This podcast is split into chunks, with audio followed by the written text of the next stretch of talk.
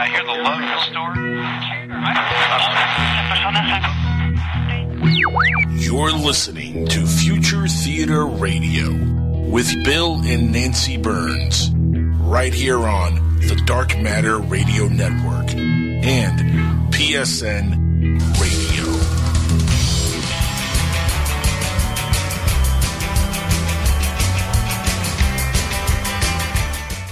And it is May 23rd, 2016. We are your co-hosts, Bill, that's me, and Nancy. Oh, that's me. Mm-hmm. Burns, and we are broadcasting on Future Theater Live from the banks of Primrose Creek in beautiful downtown Solebury Village, Pennsylvania, on PSN Radio and the Dark Matter Digital Network.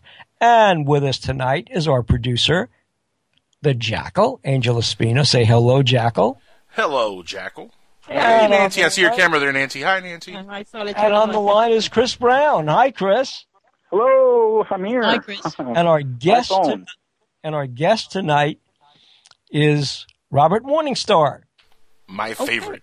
Yeah. Yeah. Well, he was just, you know, I feel like in addition to your show, uh, recently, Skywatchers on Wednesday nights on same, same Bat Network. Um, in addition, I've been following him around to other shows. I just find myself checking out different shows and I, whenever Bob's on, it's, you know, and I, so I've been, I feel like I've been having one long conversation with Bob and I'm glad Bill's going to be here for the Bills, the Bill side of it. That's how Yes. I felt about Bob Morningstar for the last three years because we've had him on so many times. He's an awesome guest and uh, always has a lot of information to talk about. So, Well, and and and uh, you know, him and Bill Burns are the two people that I know that know the most about the Kennedy assassination on the planet. I mean, I don't think anybody knows more. Mm-hmm. Well, than no, these two no, gentlemen. no. I, I would say, speaking for Bill, not not at all, because Bill is a very partial scholar when it comes to that stuff. Well, but, yeah, but, but yeah, but you say partial, but his partial scholarship is about a hundred times better than just about anybody else who's an Oh. actual scholar. that's shout out nice to of you Bill. to say.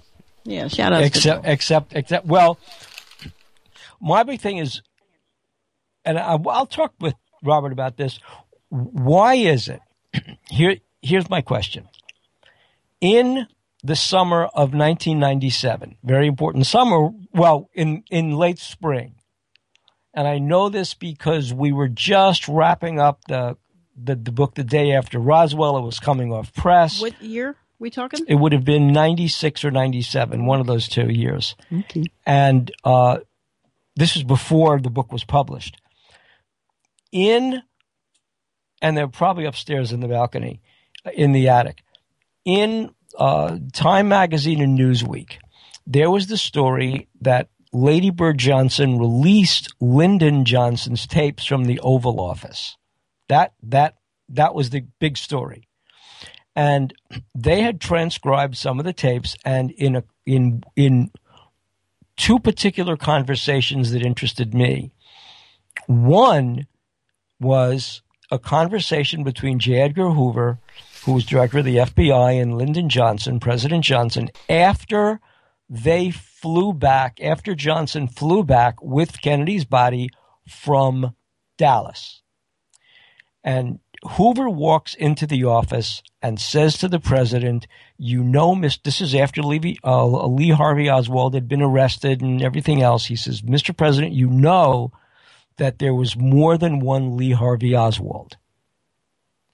And that, and So then that- Lyndon that's Johnson actually responded. transcribed from tape. What? That's actually transcribed. That was actually from tape. transcribed from tape and, and and printed in these two magazines. But it made it, it hasn't made the splash. It has not, and and and that's what I'm trying to say. That though that was transcribed from tape, though that was in the magazine, when the time came for people like um, Michael Beschloss to write about what was in those tapes, oh, and Johnson responds to Hoover. Johnson says to Hoover, "Yes, I know that's very important. Yes, I know, but let's keep that from Dulles." because he was um, asking Dulles to head up a commission to find out what really went on. Well, they knew Dulles what went on. The CIA at this point. Doug, uh, Dulles, Allen Dulles was not director of the CIA because Kennedy fired him after the Bay of Pigs. So that's why the appointment of Dulles to head that commission was very pointed.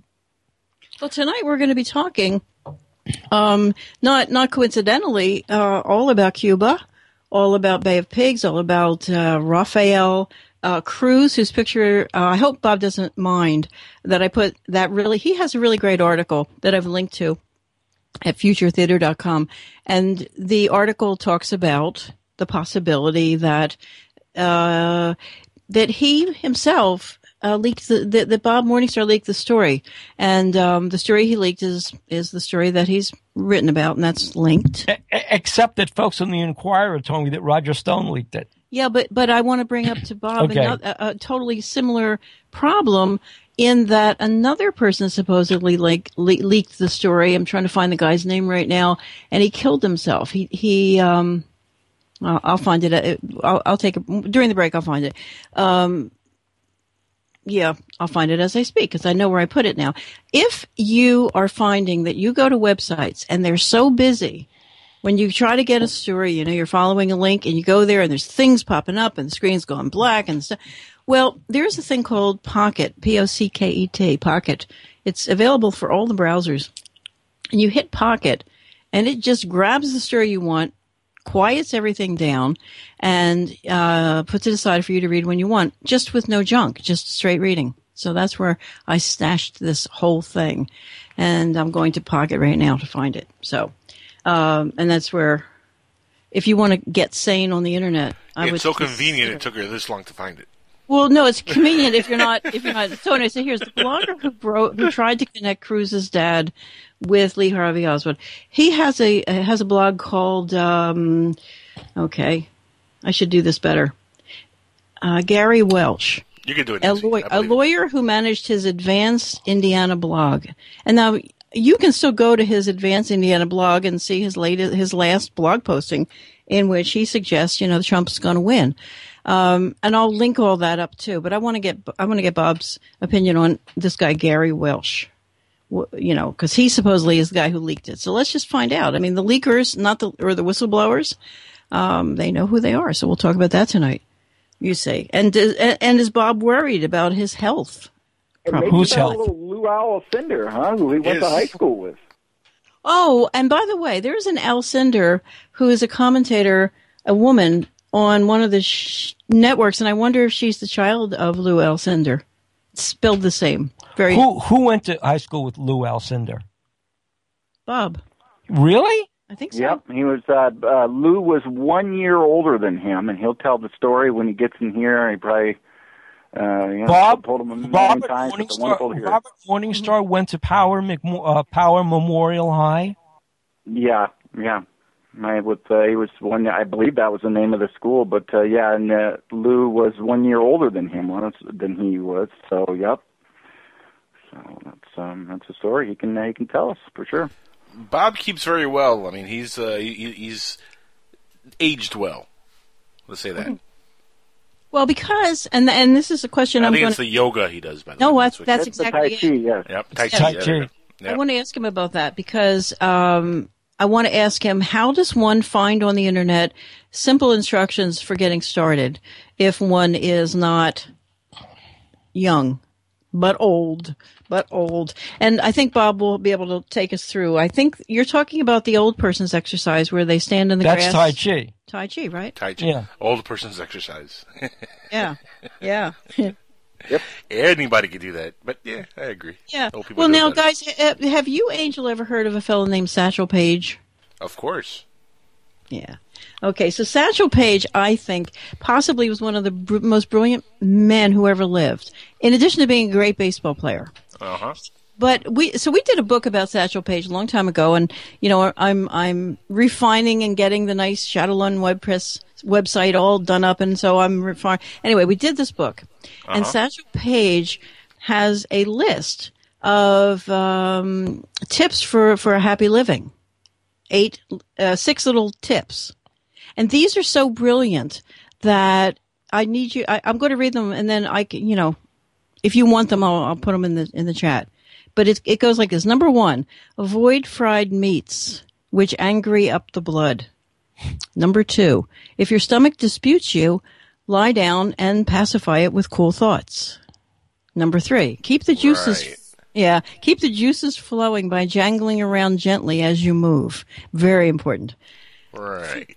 Four, go light, go very light on the vices, such as carrying on in society. The, so, the social ramble ain't restful. Five, avoid running at all times. Six, I do that professionally. yeah, six, don't look back. Something might be gaining on you. Brilliant things. I mean, for everybody listening, one of these will just hit you like, wow. Like the, they keep the juices flowing by jangling around gently as you move. Think about that. Um, again, as you get older, jangling around all the time is a really smart thing to do. And younger people too. It What's keeps jangling exactly for us? Think about it. Term jangling around. Like, Well, picture picture a lanky person who's very uh who's who doesn't want his muscles to stiffen up. And you just kind of jiggle around. You you move all the time. You but in a gentle way, not in a nervous way. In fact, I bet Bob might be listening as we speak and he may have something to say about Satchel Paige's list. But that's Satchel Paige's list. And the thing is if your stomach disputes you, you lie down and pacify it with cool thoughts. How many times have you just realized as a growing person, I shouldn't have eaten that? And I'm just going to have about to an lie. hour ago, I realized that Yeah. These are all Taco really Bell for lunch is not a good idea. That's what they say. So yeah. So okay. So we before before the show, before the show, and apropos again to our our guest Bob Morningstar, uh, you Angel were talking about having seen all eight episodes of a new series, a new Yes. thing, twice this weekend. Twice. Twice, I said it. I marathoned it twice, and in two different languages. That's how I roll, Nancy. Two And, and, and was languages. yeah, was there any difference? Was there any I could do difference? That. Uh, yes, one I understood everything, and the other one I sort of understood everything. Interesting. Interesting. Well, and which was which was which? I'm gonna leave that to your imagination. Yeah. Well, so okay, so we're talking about The uh, series is called 11.22.63, which it actually is perfect uh, to talk about because of Yeah. who we have on tonight. Right. It deals with the Kennedy assassination, and it uh, it stars James Franco in probably one of his best performing roles. Period. I mean, he is phenomenal in this series. Right, It's I a, was- and it's a mini series, by the way. It's not a big series. Yeah, when I saw the love. fir- oh yeah, when I saw those episodes, I was really impressed with him. and who's the guy who slipped in the very beginning? He slips out for five minutes and comes back really old. He was in. um He's a really good actor. The the older guy. Yeah, he is. I can't remember. I can't place his name. For He was in life of me. adaptation. He played Yes. the lead in adaptation, but um, uh, and also a shout out to Danny because Danny set up tonight's show, and uh, on the page. Uh, my note page where I put Satchel happens to be January 20th of this year, and I have a list here of people to tell Danny to avoid. people to tell him to avoid because he's always looking for Send guests. that to me too. Yeah. Ray, Ray Hernandez. Ray Hernandez. I'm just saying Ray Hernandez over and over again. No, that's not. He's not on my Subliminal messages. Ray Hernandez. Yeah. Subliminal messages. See, we all have our list, but By the um, way, speaking of which, I Uh-huh. came across a video this week on YouTube of one said Mr. Hernandez, and he was doing an interview on some other uh, show. I can't remember the name of the show, and I don't want to plug it either. And uh, guess who he is trashing in this video interview? Who? Ooh. Our good friend Alejandro Rojas from uh, Open Minds in MUFON. I- Why? Wonder why? Why? just trashing him. You have to see it. It is so ridiculous. And I'm not talking about like, oh, he's saying, oh, Alejandro's not a nice guy. No, no. He is trashing him, trashing Open Minds, trashing MUFON.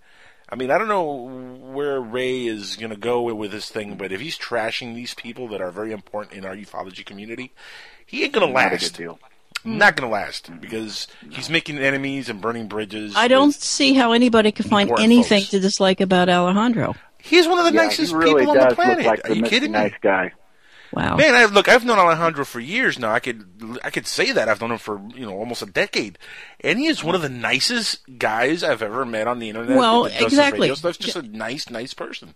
I and Bill and. I have have have the only reason to dislike him on the planet, mm. and that was he basically was hired to compete with us, UFO magazine, and yeah, but that wasn't his fault, though. I mean, it wasn't his fault. But not only that, it, it once you Can't get to blame him know him, once you get to know him, you just you you can't dislike him, you know. But as you said. I had we had a reason to say, oh, these people they they want to put us out of, but you know You we know? put ourselves out of business quite quite handily mm. with no one, with no one else's he- help. when he was on your show, I mean, you guys, I mean, Yeah. and you were on his show. I mean, it, it was it was beautiful to, to see that interaction with all of you guys. And Alejandro, I mean, he, he even told me he was like, man, I can't believe they hadn't you know been on Open Minds before. It's Yeah. Nancy and Bill Burns. I mean, you kidding me? Yeah. I mean, he Well- loves you guys. You know, it wasn't like I there was any hatred between them and you at all. So And so, No. what what could Ray find to dislike? Out of curiosity. Oh, oh Ray Well. believes. oh, Ray believes that none of the establishment, and he's calling Open Minds establishment, that none of the really establishment UFO research organizations penetrate deep enough to get to what is really happening with areas of contact. That's uh, that's his. That's his. That's what he told me. That's basically what he believes. Uh-huh. And of course, their cover over at Free is uh, well, you just go on the website, put whatever story you want on there. We won't even check it if it's accurate or authentic. We're just going to believe you. That's a much better way of doing it, right? Well, that's only step one. I mean, step two is they refine with a, a deeper questionnaire, and then Yeah, they but- interview the people to to really to corroborate the story. And But there's no, but there, but there's no. Yeah, but the, the, here's the thing, though. How many really good or, or how many excellent liars have you known that could overcome any discrepancies in a story? Oh, sure. And then and and then what you have to do, which I, I'm expecting they will do, is when you get enough data that points in different directions, you really try and cull from that data the uh, are the most important trends, and in so doing, you're going to eliminate what looks to you to be some of the obvious hoaxes. But yet they're not doing any of that. Uh, by the way, six one eight, you're live on the air on uh, Future Theater. Welcome. Six one eight. Hello. Hello. Six one eight. Hello. It's Well, a shy person. It's a very very shy person. It's not there. Huh? then. Yeah, Um, goodbye, six one eight. Hey, but hey, we should give out the number. Actually, speaking of which, Should. Go ahead. You want to go ahead? if you uh, want to call in, call. Oh, I'm pulling it up. Just be quiet. Oh my god! Shut God! up. You know, I have other things. Two years later, Bill, you figured she would know the number, right? Two and a half years now. Two hundred Um, episodes. I'm finding, but I don't even know my own. You should put it Cell on a phone number. post-it right on the microphone, That's so what it's always in front of you. professionals do. And it is seven eight six two four five eighty one twenty seven. Yes. That's the number to call in. So if you want to join tonight's conversation, call that number. and I believe it. I believe join in. everything works. I think we have, you know, we have conquered Skype for the for the night. Chris is is gently sitting out there. Um, I am. I am. And I have- actually am off, off mute right now on the on I the know. phone, but I'm playing that and doing my best. And you know, um, you uh, did tell us last week, and and did you post your photos from McMinnville I did. uh, up on the web? Yeah, because I have not been up. I- If yeah, okay. I, I they tell me Facebook is quite happening, but I don't go there. it's a happening a lot place, of huh, people. It was very very fun and exciting, and and uh, there was just a lot of people and a lot of rain. On top A lot that. of rain, yeah, and and also let's uh, let's uh, tell everybody once again. There's Vaughn. What, what is the rest of the Vaughn one? Vaughn VaughnLive.com. VaughnLive.com. And what is yours, Angel? Uh, what Uvu? Uvu. We go through this every Mr. week. I have to Every week we're talking about this. I know. I have. I still haven't gone there. I'm afraid. I'm afraid. And, and worse, I. You know, it's hard keeping up with everything. I never bothered with Instagram ever, and it kind of just kind of passed me by. So, Well, Instagram is kind of losing me. Also, they uh, they were bought out by Facebook, and now they're changing it. oh, really? Well, yeah, Facebook. Not digging it. What's going to, you know, the only way, uh, I understand so many people are on Facebook. It's sort of like all, you know, like maybe Bob, um, will, um, but all you guys know this. All, the major traffic comes from Facebook for probably everything that you do that's in the enterprise world, the radio Pretty much. shows. At this point, yeah. Even f- traditional publishers are telling their authors if you don't have a Facebook page, make one. If you don't know how to use Facebook, here's how to use it. Yep. I mean, that's, you know, I'll, I'll post your book and covers yet, on and Facebook. yet for my instincts, for my stomach, for my, uh, peace of mind, I don't go there very much. no, Because Facebook turns my stomach. Well, it does mine too, because here's what happens. You're happy, you're happy, you're happy. Oh my God. He died? Yeah, but if you think of that, you can't. Wait, I never had that on Facebook. But anyway, but if you think of it like that, Nancy, Well, and you get then don't, don't watch the news, don't go See. out No, anywhere. no, no. But at our age, Same thing. No, but at but our it's- age, it's y- y- it's it's because we're different. old. It, it's not. It's it's not death itself. It It's is Facebook. people you know. Hey, mm. wait a minute. And not only He's that, that old? oh yeah, I, I don't know. Well, yeah, that's it. Speaking sad, of? Alan Young from the star of Mr. Ed, who died at a, at a tender age of 96. Yeah, which uh, which pisses days me ago, off. 'cause- so, yeah, I know. Which which basically gets me upset because he was one of the people we were interviewing Wait. for one of the books we were doing. You know, we were starting you another book rethink your business model a little bit about these about chasing chasing people who are off on off on their last. yeah, well, now that's one book we're not going to do. exactly. A- A- Alan Young made so much money. The story of Mr. Ed is is is one of the most incredibly stupid stories um, in motion yes, history. yes, yes. It started out as Francis the Talking Mule. That's where it started out. And if and where did that come from? that came all the way back from the 1940s, he was an army mule, That's what I thought. right? Yeah. And that was something, and that movie was made starring Donald O'Connor. And it was made starring Donald O'Connor because Mickey Rooney thought that that movie wouldn't do anything. So he and his company never bought the rights to Francis the Talking Mule. Francis the Talking Mule, by the way, in case anybody is interested, comes out of the Old Testament. But that's a whole other story. But anyway, Mr. Ed is a holy horse? No way. It's the first. They real got estate Mr. Ed to talk by using dental floss, by rubbing it on his gums back and forth. No, that wasn't what. No, man, it was peanut butter. it's peanut butter. No, it's peanut Yeah, butter it for was- dogs. No, it's I peanut thought butter it was for dental dogs. floss. No, No, no, no, no, It was peanut butter. That's been that's a But here's the deal. trick. Alan Young owned a piece of that television show. So uh, he his manuscript may still be floating around. Rick may still have his manuscript, but Alan Young actually owned a piece of that television show, and literally until two days ago, the day he died, he was basically looking at accounting sheets, At what? Wow. accounting sheets, making Wow. money for the TV show. Are you Yeah, serious? That- yeah. Yeah. Wow. That show doesn't play anywhere except for reruns. Exactly. Neon But barely. thread. Neon thread, it says, I Googled it in his mouth. They used neon thread, it said they would rub it back and forth, I don't and believe it you. would it would make his gums uh, move back and forth. And uh, said they use basically floss, which actually might come into tie because he had his girlfriend horse in the other stable named Flossie. So maybe there was a tie there. Yeah. Well, but it wouldn't hurt him, don't you think? Yanking his jaw around with floss. It's just. Uh, I don't know. I don't know. That's what it says here. So Yeah. Um, well, I'm looking at another I'd report. heard the peanut and butter says- trick for years, but butter. then I Well, did the it peanut butter is used. and- It's used with dogs all the time. Yeah. Uh, I'm looking at another report on Yahoo. Hollywood used peanut butter to make Mr. Ed talk. So, conflicting reports. Much too much. Well, in in a similar vein, Mr. that you know, Ed you know, Wikipedia free encyclopedia right here. So I don't know. I, Well- I'm calling Bat Squatch on that encyclopedia. well, um, back you Well, might, Watch somebody should go to IM. somebody should go to IMDb and look up Mr. Ed, and because you'll probably figure out there how they got him to talk. yeah, and, wh- Excellent and what, point. yeah, Excellent point, Bill. yeah. In any event, Alan Young did very, very well with Mr. Ed, um, and Mickey Rooney didn't. yeah. Do you think Well, that might be one of the mistakes of Mickey Rooney's career that he regretted deeply? Oh, absolutely. He he told Yeah. me he did. I mean, he he, he said Big it. time, huh? I mean, he would have been hilarious in the series if we, he would actually have been.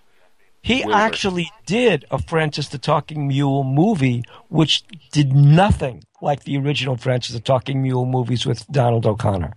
I mean, Mickey and Donald okay. O'Connor were paired in a nightclub act for years until Donald O'Connor had a heart attack. Wilbur.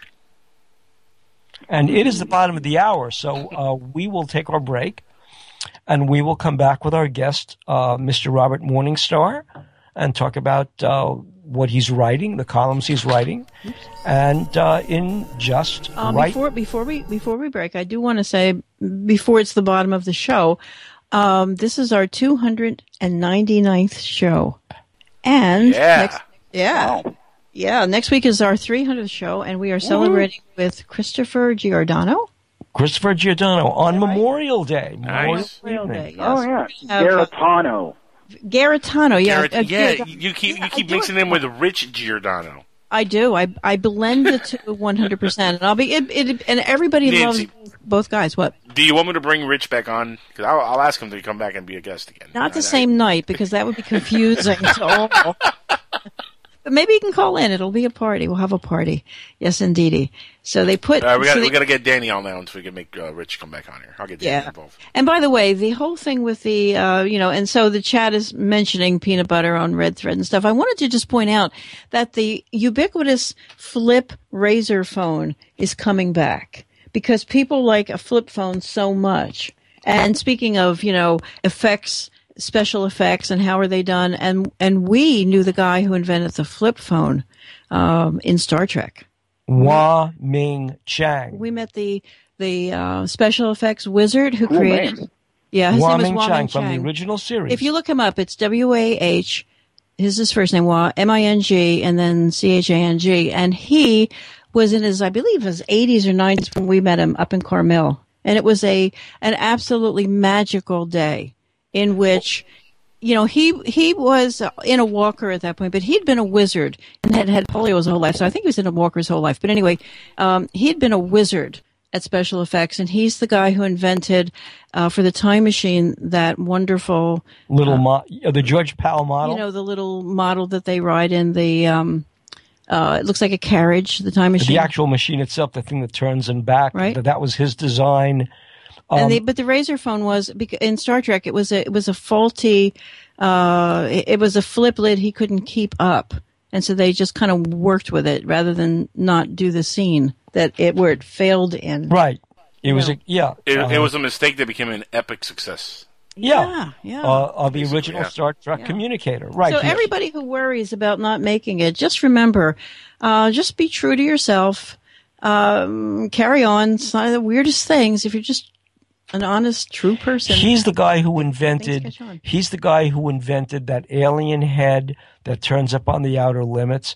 But he's also the guy in this episode with Gorn, right? The evil Gorn, the lizard Yeah, guy. you need to write an article about this and, and put this Yes. guy, put, put our memories and, and the photos. I wrote a whole do have. book about it. Well, no, but I'm saying our visit and I have photos from the time and the whole thing. So I, you know, Bill- I'm trying to get Bill to do a blog. I think it'd be just fun. That'd be awesome. Yeah. Yeah. See, Angel would read it. Chris Every would- day. Yeah, he would. day. Maybe, maybe, maybe. Then maybe you'd read mine. just saying. Yes, maybe. Maybe. And maybe we should just take our break our now break, at the okay. bottom of the hour and come back with Robert Yeah. Morningstar because that's what we'll do. So everybody, we are Don't your co-hosts. 300 shows, but that you're pretty professional. We are Go ahead, Bill. We're Future Theater Live on the Dark Matter Radio Network and the uh, Dark Matter Digital Network and PSN Radio, and we're back with our guest Robert Morningstar after these messages. So don't go away.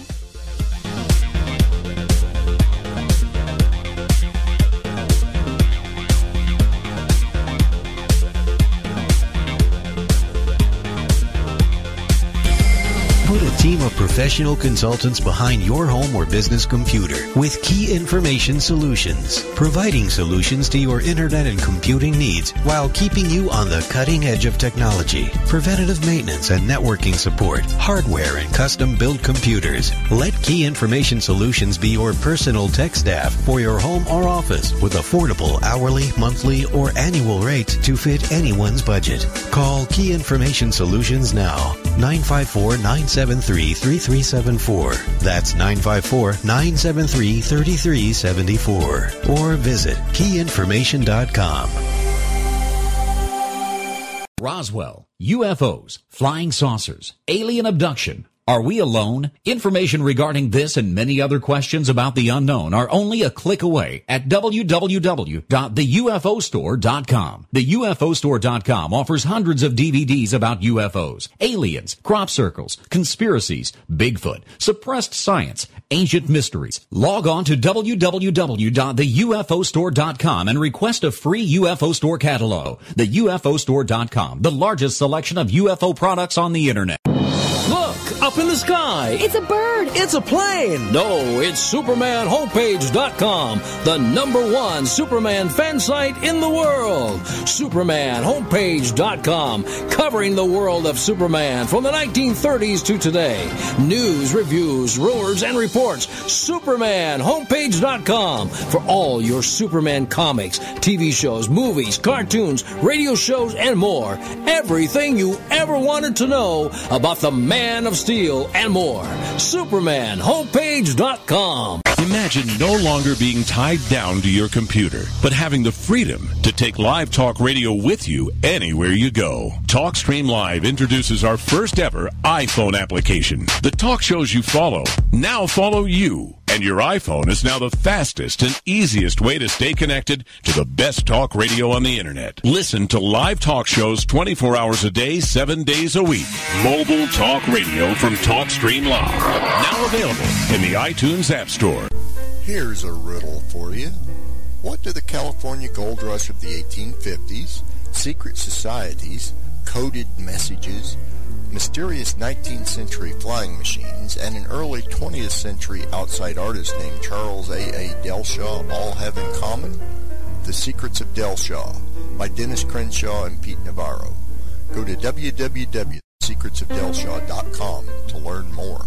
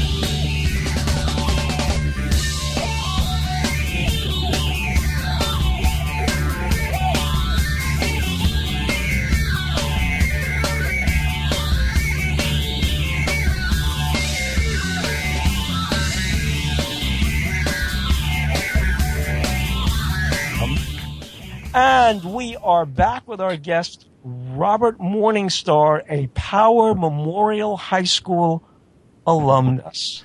One year behind the fabulous Lou Alcindor. Confirmed. Today, known as Kareem Abdul-Jabbar. Confirmed. Power Memorial Academy. Power Memorial. And what, what kind of Academy. school? What kind of school was that? It was a uh, college prep school Yep. run by the Irish Christian Brothers. Yeah. God bless. Yep. And, and it was actually college. when I got into college, I realized that my high school was a college already. And I'm still going on the things that uh, I learned there. Well, well Bob, is is is Morningstar your real name? It is my real name, and it is something that I became. Wow. Well, are and is your heritage Jewish? At, at, at, I am uh, Sephardic Jewish on my mother's side. I'm German English on my father's side. Wow. My, but my father was born in Yugoslavia. And what do you mean? It's something that you're becoming. It's not like, it's not like the Red Dragon in uh, Hannibal, right? You're not becoming the Red Uh, Dragon. no, it's it's um, On the good side. you know everyone everyone has a real name and a real identity, and uh, it's something that you have to find. And through the process of Tai Chi and uh, following uh, my spiritual course, uh, I discovered my true heritage, and I'm a descendant of Morgensterns. Uh, of, Simply stated. of, uh, Morgensterns. oh, Morgenstern's like Marjorie Morningstar. Yeah, Exactly. Marjorie Morgenstern. Right, Yes, exactly. That's why everybody asked me that, and I said, yes, she's my sister.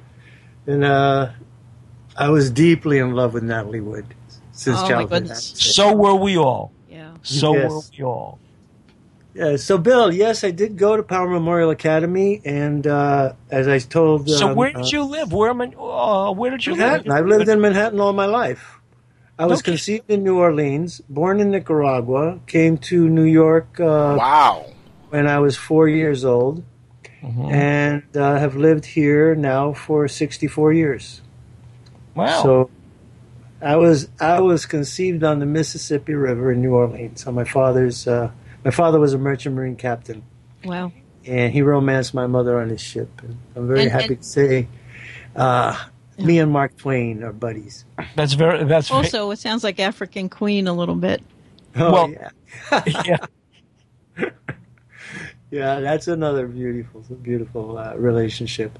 So, Yeah, so uh, while we're on the subject of New Orleans, I want to thank Danny Benton, who's uh, who got us together, and I also want to thank my friend Jerry, Jerry Beret, who's a very close and dear friend of mine in New Orleans. So Well, now Danny really is from New Orleans, like he says. Yeah, I- Danny from Nolans. New Orleans, yeah. Nolans. I Yeah. understand Angel lived there too. I did. I yeah, spent New time with our Orleans is yeah. a. You know, I have been listening to the uh, the first half hour, and so since we're talking about New Orleans, I want to clarify something. Yes, I found the story about um, Ted Cruz's father, and I'd been looking at those photographs for 30 years and wondering who those people were in the background, uh, the Cuban fellows. And once I saw the photograph and uh, the the young Ted Cruz Sr., the old Ted Cruz Sr., in that picture, I have studied, I learned Chinese physiognomy uh, from the top Chinese master ever to come to America. His name was Dr. Timothy Marr. And he showed me how to diagnose uh, using Chinese physiognomy and also how to identify. And there are 80, at least 80 points on the face, the relation geometric relationships between the brow, the chin, the nose, the uh, the cheeks, the position of the ears relative to the brow, wrinkles, furrows, uh, it's uh, shape of the lips, corners of the lips, uh, et cetera, et. And it took me about five seconds to realize that there's uh, there was 95 to 98 percent probability that it was uh, Ted Cruz Sr. So I sent that um, that report to a list of 50 of the top JFK researchers in the United States, ergo the world, and Lee Oswald's uh, paramour, Judith Vary Baker, wrote back to me that she had been present when those pamphlets were being handed out. And that Lee had told her, Judy, get away. I don't want you to be too close, you know. I don't want people to see us together. But she wrote back that she, she agreed that it was Ted Cruz Sr. And subsequently, I began investigating the veracity of the story and the source of the story. And I think you're all going to be very surprised. Now, I broke this on um, April, was around April 15th, 16th, this in particular email. For the next three days, I worked on verification and tracking back the story. So the story was sent to me by one of my contacts in the JFK research field, and it came from the Marshall Report, uh, a, a small blog by a lady named Diane Marshall. In the blog, she referred to Wayne Madsen. So I went to Wayne Madsen's site. mhm. Wayne Madsen, Wayne Madsen referred back to his source as David Zephyr and something called DU, but Wayne Madsen didn't know what DU was. Mm-hmm. So I researched that. Guess who leaked the story who? originally? Democratic Underground. Oh, so cool. that's yeah. So it, it probably came from the Clinton camp. But what about the, what about this Gary Welsh who committed Oh, well, suicide? he, he leaked it in Indiana. After I leaked all of this information, uh, you mentioned Roger Stone. Roger Stone is a friend of mine on Facebook, so I put it on Facebook first, Ah. and from there it became it was disseminated. So he probably did get it to the National Enquirer. Well, I just because I've done so many books that the National Enquirer has picked up on because I'm friends with them with American media, and in one of the conversations where you don't discuss sources, obviously, because I even I even said to them, I said, "Come on, it was Roger Stone," because Roger Stone, we had on the book on the Doctor Feelgood book, Roger Stone was is good friends with my writing partner Rick Lertzman. That uh, that's who he's really good friends with, and so they were working on gambling and politics in Ohio together. That's how they know each other. So. Um, I mean, it was Rick that told me that Roger was really like the lonesome end, you know, like the, the way split end on the Donald Trump campaign. That Mm-hmm. he was out there to do the stuff he was going to do. He was the, um, he was Yeah, the, um, Good analogy. yeah, he was the sharp, you know, for the Yes. British platoons. That guy, you know, he was always Right. out front. You know, Yeah. that that's who he was. But he said, yeah, he's working for the campaign. Sure, he's friends with him. Well, he wrote a book. He wrote a book recently with another colleague friend of mine that's been on my list for years, Robert Morrow, who has been on the trail of Lyndon Johnson for God knows how many years. Right. Uh, all these people are very, very dedicated to the field of JFK investigation. He meant, well, I'll speak for myself. He, he meant the world to me, and he he just dire- has directed my life. Some other time, I will tell you more about how deep the spiritual bond between my me and John F. Kennedy is. But uh, he's an he's an ever present companion to me in my life. Well, how And- how old were you when he was killed? I was 15 years old, but I had been following John F. Kennedy since 1958 when I first saw him on uh, Meet the Press or one of those uh, television programs on Sunday. He just stood out, and he was the most amazing, chari- amazingly charismatic person of of his times. And so I started following him when he was Senator Kennedy for those two years when all the rumors started to come up whether he was going to run or not, and you know, very much like Donald Trump. Yeah, is he going to run? Yeah.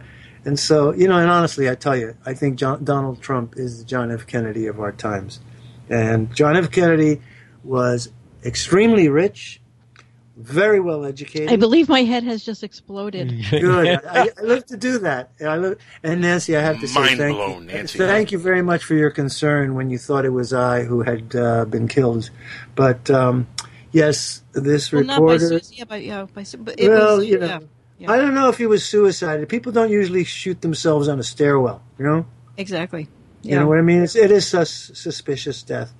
Um, but uh, just like uh, Gary Webb, another very Right, and I, I just never believe that uh, most reporters that I've known, and I've been one my whole life, just are not the suicidal type. They would still. yeah, that's rather what surprised me about, Gary it. Webb. Yeah, that know, you that, that did surprise me. I, I don't believe Gary Webb uh, killed Yeah, himself. I, I don't think so. I, He I was- really don't he- think so. He exposed he exposed the Bush Clinton Right, cocaine exactly. cabal, The October and they they weren't they weren't uh, pleased with him, and they, they it wasn't it wasn't enough for them to ruin his life, his career.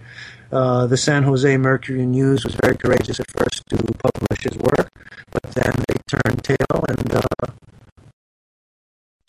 and abandoned him. And uh, you know they lost my they lost my respect.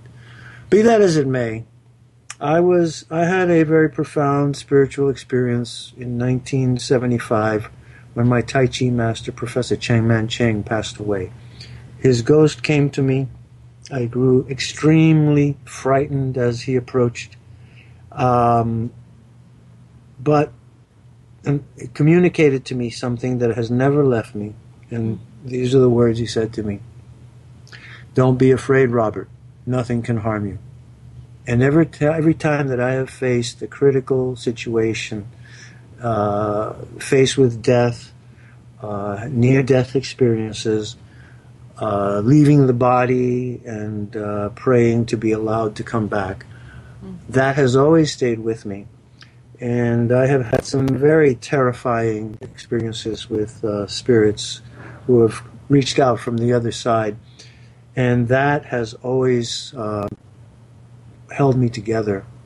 Well, so, what, well, what do you think of something that I mean? Carlos Castaneda said this that that and and I, I don't know what to make of it. He said that human beings live in a world where there are spirits that they can't see on all sides of them, and there's a war going on with spirits pulling one way and another way, and like the way of the warrior Yes. according to this guy Don Juan, is to be able to navigate through the world of spirits, even the ones that are harmful. Absolutely right. And let me go back to Power Memorial Academy. We were trained to be spiritual warriors at Power. And we were trained not just to be brains, but to be athletes. And that, uh, that um, tradition was, was ingrained in me. And that's why I still look the way I look. Uh, I am 68 years old, and I will be 68 years old in October, but I have the physique, and I'm, my weight and my height is exactly as Mickey Mantle in 1957. but my icon, see, I keep my form because I keep my heroes in my mind. My self-image uh, is is uh, superimposed on my heroes, and my first hero was Flash Gordon, played by Buster Crabbe. Oh, that was a wonderful hmm. series. That was a mine was actually mine was actually Dale Arden, played by Carol Hughes myself. But that's just Oh me. yes, yeah, I, I love them all. Okay, here's the, oh, okay. Here's a trivia test for you. You're not as old as I am, but here's a trivia test for you. what character, real life character, is Emperor Ming the Merciless? Charles Middleton. Well, that's his real name is Charles Middleton. He's the actor, but real He's the real actor. life character. He's playing somebody in real life. Oh, you kn- well, if it was a historical figure, I thought that he was Joseph Stalin. He's Nikola Tesla. No, not not Ming the Merciless. Yep. He's yeah, because the Dr. death rate. Zarkov. Dr. Yeah, Zarkov. well, Dr. Zarkov too. They were both sides of Tesla, but Uh-huh. it was Ming the Merciless death ray from Mongo. That was the um uh that was the Nikola Tesla death ray that he said he could You know, do. you are so insightful. You know, because I review the Flash Gordon. You know, in order to keep my icon alive in my mind's eye, I I review the movies and uh, I enjoy them every few years. You know, it's a very gay series. You know that, don't you? Uh, well, Flash Gordon wasn't A gay. bit. He had to well, those shorts. Come on, I mean, just stick Oh, come on.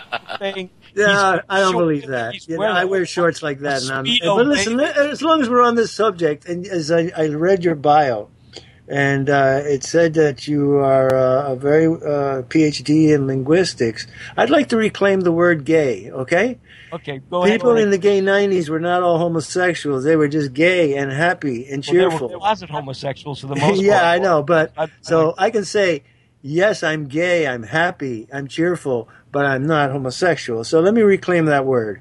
But Okay. uh, on that aside, you're very insightful because the last few times that I saw, I've seen the Flash Gordon series, including the Purple Death from Outer Space, which is about chemtrails, folks. Um, I realized that what they were leaking was Tesla technology. Right. All the gadgetry, the wireless devices, the the death ray, the stun gun. It was And- Tesla, and I said to myself, you know, Tesla must have been a technical consultant to this movie. The other interesting thing is who wrote the screenplay? That's right. George Plimpton. Yes. This and you George, know what? George Plimpton wrote the screenplay. Not George Plimpton Jr., George, George Plimpton Sr. Senior. And He was the old guy. Yeah, the Yeah. old You mean George Plimpton Jr. had a writer for a father? Yeah. Yeah, that, how do you think he got in? I hate That's that. true. I hate that. yes, yes. So, what a, But here's the other thing, you know, when I watched Flash Gordon as a kid and even as a young adult, I used to look at the moon and say, what a crazy idea of the moon. Look at that place, uh, you know? And then I became expert in, in lunar studies and I go, holy mackerel, those guys were really, they really did a job. Uh, there are sections of the moon very accurately the highlands, uh, the lunar highlands, and the way the mountains just shoot up uh, out of nowhere, out of a flat plain, like Mount Piton, P-I-T-O-N. Mhm. It, it, I saw a picture of that taken in 1928 uh, by the Lowell Observatory in an encyclopedia. I collect old books, so I can Yeah. collect an encyclopedia from the 1920s which are charming with their drawings and this photo and it looked to me like I was looking down on the Empire State Building on the moon and, and that's what really got me study uh, started in lunar studies. This was in the '80s. Said, what the heck is that thing? And so I had to. Uh, so, so Robert, what do you think about the concept that it's all a hoax? That what we're looking at is um, yeah, Kubrick's this vision. Is, say, this is what I said. Let me say. The pictures are altered, but they're not altered because we didn't go to the moon. They're altered to hide what was found there. As far as Kubrick is concerned, Kubrick did a film in case the astronauts crashed and died. Kubrick had a film that was going to be shown, and perhaps was shown, so that if the astronauts crashed, we would not all be traumatized as we were when uh, the space shuttle Challenger blew up. Yeah, and Angel, tell tell tell Robert. Oh my God, I, Robert, have you seen? Um, there's a few YouTube videos out right now talking about this, and I've actually done a little homework behind it and traced them back. Uh, they're claiming that the uh, Challenger explosion was a hoax, and that oh yes, I've the astronauts have all survived, and there's actually uh, a few websites that have them in their current employment. At, you know, as part of the website, one is even like a lawyer. Uh, the the lady McAuliffe, McAuliffe. Oh, Christa McAuliffe. McAuliffe. McAuliffe. That's yeah, I've one, yeah, seen that. I've seen that. But you can actually go back to the page, uh, Shannon, Sharon or Shannon or something like that her name. Anyway, you can actually go to the page where the company she works for, same lady. I mean, her, it's her. Well, we all have doubles, and I don't know if you have, but I have run into. Oh, I don't know, but this same name, same look, same face, same Yeah. everything. I mean, it, it's I very. don't buy that. I don't buy that at all. Oh, I don't. Yeah, I but wouldn't put do it. you think- I don't put it you past the government. But but but Robert, But there's no reason should- for it. but I, I mean, to go through Sure. that much. But Yeah. what's What's the reason? reason? What's the reason? The, the physiognomy study. All you have to do is put the face to face. You can. You, Robert was just describing that earlier in the show. I'll tell you, those people look too young to be. I've seen all those photographs, and those people look too young now to be those people who died then. Mm, Yeah, because that was. I mean, that was. What was that? very, very long time ago. Yeah, no, but it was. It was. Uh, it was was almost mid the- eighties. Let me show you. Let me tell you what I think. The years. Kubrick. Let me tell you what. You know, in the process of dismantling the JFK assassination disinformation matrix, I've learned how the disinformation technology and technique of NASA works. Let me tell you what, what I believe happened. Okay. Kubrick shot a film, video, and uh, a TV version.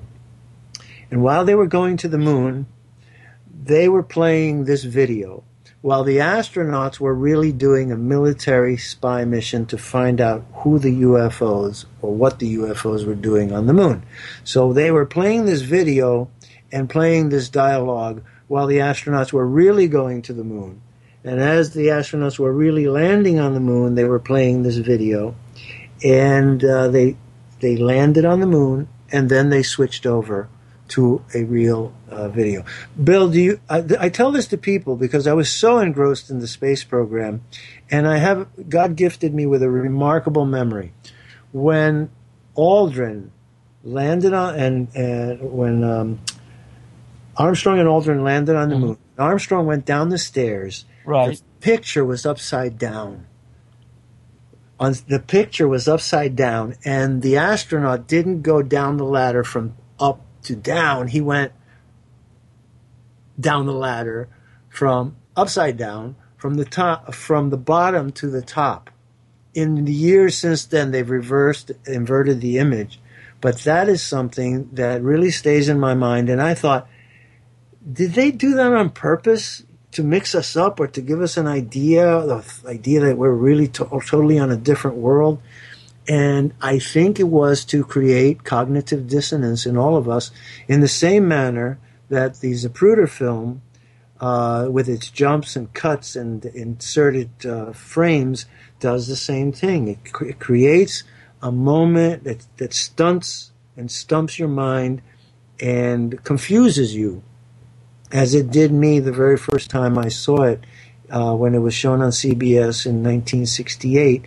And I would remember this was not done overnight. The Zapruder film was a top secret, was not shown, but people demanded it. And in 1968, CBS showed the opening part just before, to the point before the president's head is is explodes. Literally. But but you know, a Zapruder film that was shown it was really it was a very old version of 16 millimeter where you're putting together two 8 millimeter frames because the person who actually has a camera has a duplicate camera that actually uh, Zapruder had that day is uh, he's out in California he's the um, he's a film director uh, Mm-hmm. and producer. His name is Philippe Mora. He produced Communion with Whitley Strieber.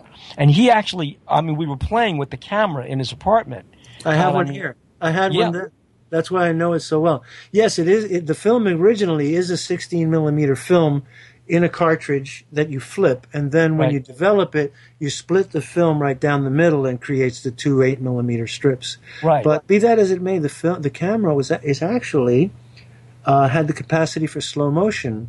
And when Zapruder testified before the Warren Commission, he told them in no uncertain terms, "I shot this film in slow motion," because he started questioning him, and he said, um, um, "You shot the film, and how? What speed did you shoot?" And he said, "24 frames per second.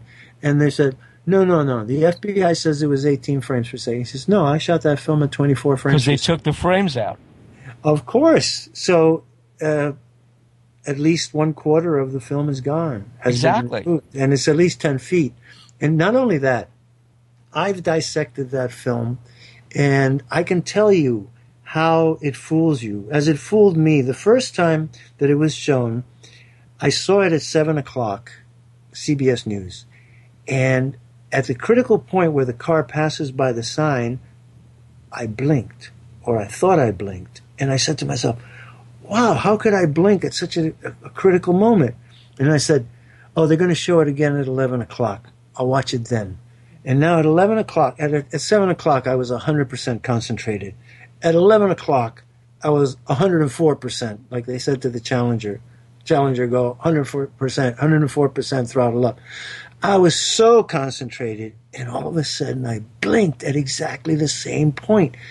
And I was shocked, and I walked away with a bad feeling in my stomach. I felt like I wanted to throw up. I had feelings of, I had a sensation of confusion, ashamed of myself. How could I blink twice at exactly the same point in the film? It, it was something that bothered me for 30 years until I found that particular version of the film. And there are many versions of the film. Yeah. And what it was is I discovered that at that particular frame, Z212, the film is radically cut. It is really chopped. And it is joined, and a, and a lot of blue glue that they used in those days to join film was used, and magic black marker was used to obscure certain things that happened to the sign and at the sign. But I found that version, and it was this. In that version, that particular frame where I was able to find the disjunction, they put a completely black frame in. Mm-hmm. And for one thirtieth of a second, a black frame appeared. And I'll tell you, if 20 million people were watching that, 20 million people thought they blinked. But nobody turned to the other and said, Hey, did you just blink? Yeah, I think I just blinked. No. This is how disinformation technology works. Now, what happened at the sign? When the car got behind the sign, the car actually stopped, and the first shots rang out the shot in the back and the shot in the throat. And President Kennedy actually stood up in the car, and Zapruder saw his red head pop up and then sink back down behind the sign, and he told the Warren Commission that. And they said, No, you couldn't have seen that. The, pre- the, president was obscured by the sign. And he said, No, I saw his hair, his, his head come up. The other thing is the Secret Servicemen, their attention was drawn to him because they claimed that the president said, Oh my God, I've been shot. And they said, No, that's impossible because he was shot in the throat. He couldn't have said anything. And so they start to harass the, the Kellerman and Greer.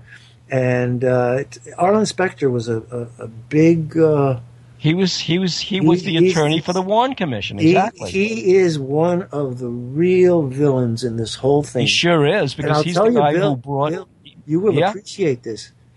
He was in the United States Air Force, and he was a member of the A- FOC, Mhm. Air Force Office of Special Investigations. It's the same guys that shut down all the UFO things. I found Like his Richard name Doty. like Richard Doty. So anyway, they started harassing the Secret Service men uh, that they couldn't have heard that and he couldn't have said it. And finally, he said, "How can you be so sure?" And they turn one of them turned to them and he said, he said it in a Boston accent.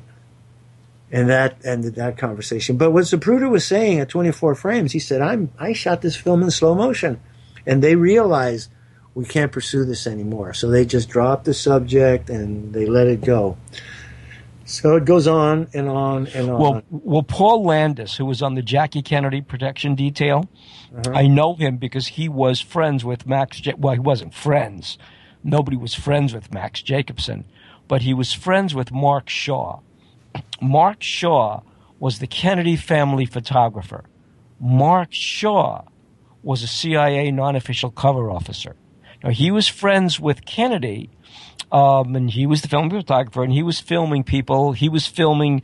He was the guy that was filming all those Audrey Hepburn shots in the late 1950s, and doing all those glamour shots for Vogue and Mademoiselle. Mm-hmm. He did a, a piece on the Kennedys back in the 50s, and that's when Kennedy invited him to be the official photographer for the White House. But Mark Shaw was CIA. Kennedy mm-hmm. didn't know that.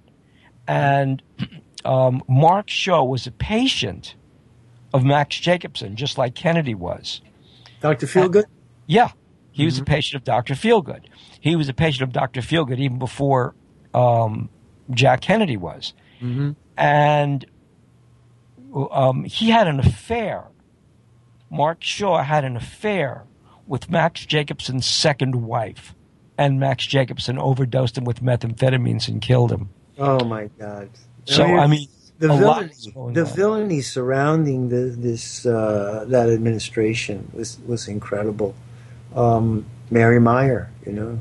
Well, Mary Meyer, you know, oh, we interviewed her sister, um, uh, Tony Bradlee, for the book on Dr. Feelgood. Um, this was years and years ago. Uh-huh. And um, she said what was in the diary that uh, James Angleton was after was in, in, in the diary that her sister Mary wrote. Right. Um, I mean, she was bringing Mary Meyer, well, Mary Pinchot, mm-hmm. Mary uh, was bringing LSD. Yes. She was the go between between Timothy Leary and the White yeah. House. I knew Tim Leary.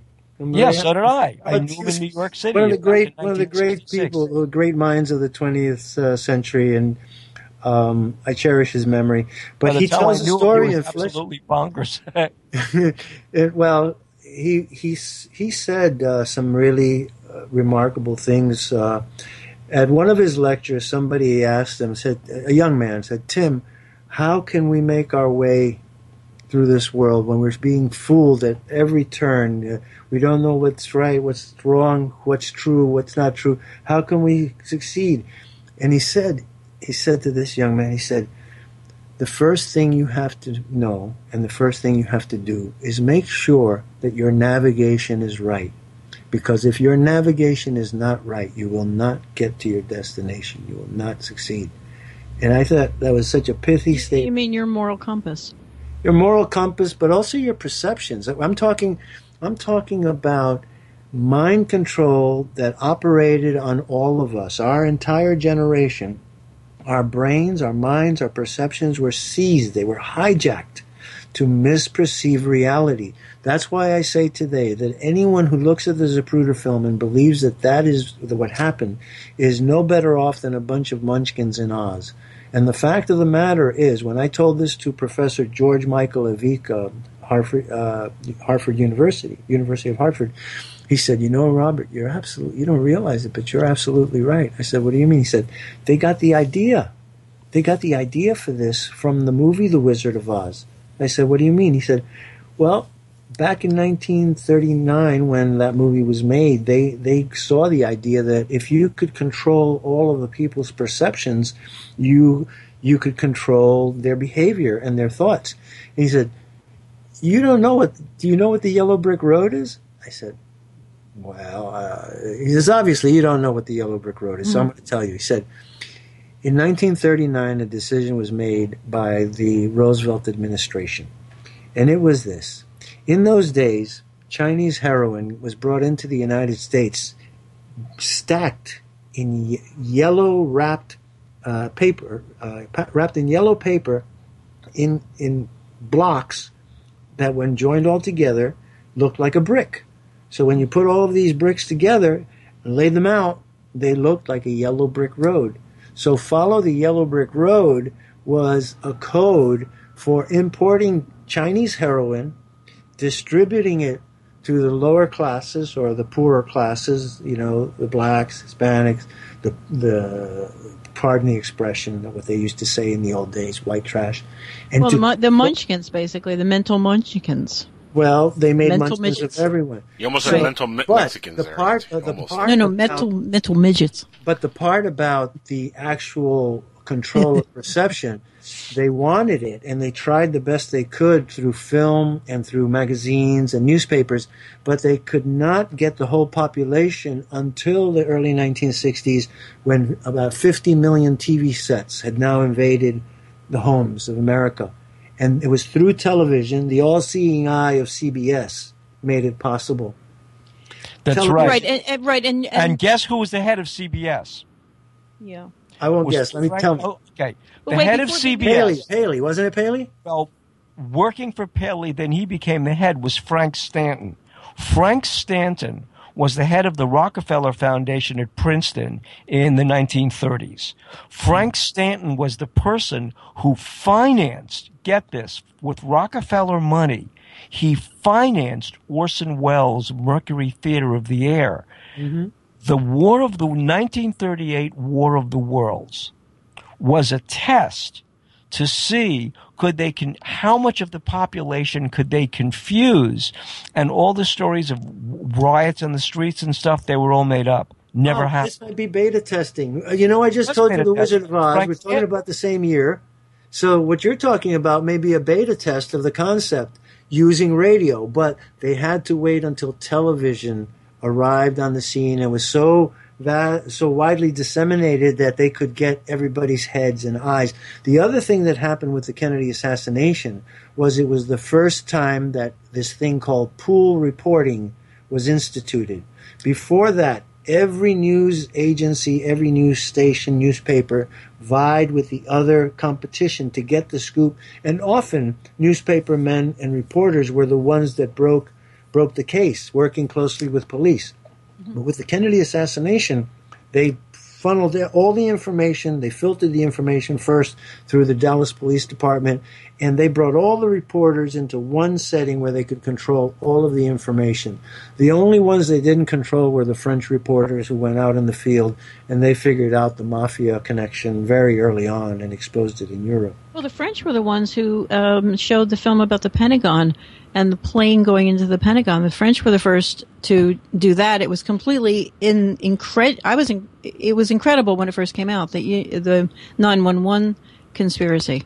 You know, that's a French film. And Yes. also, we, we know for a fact with the uh, uh, Flight 800 conspiracy, we know for a fact that uh, Pierre.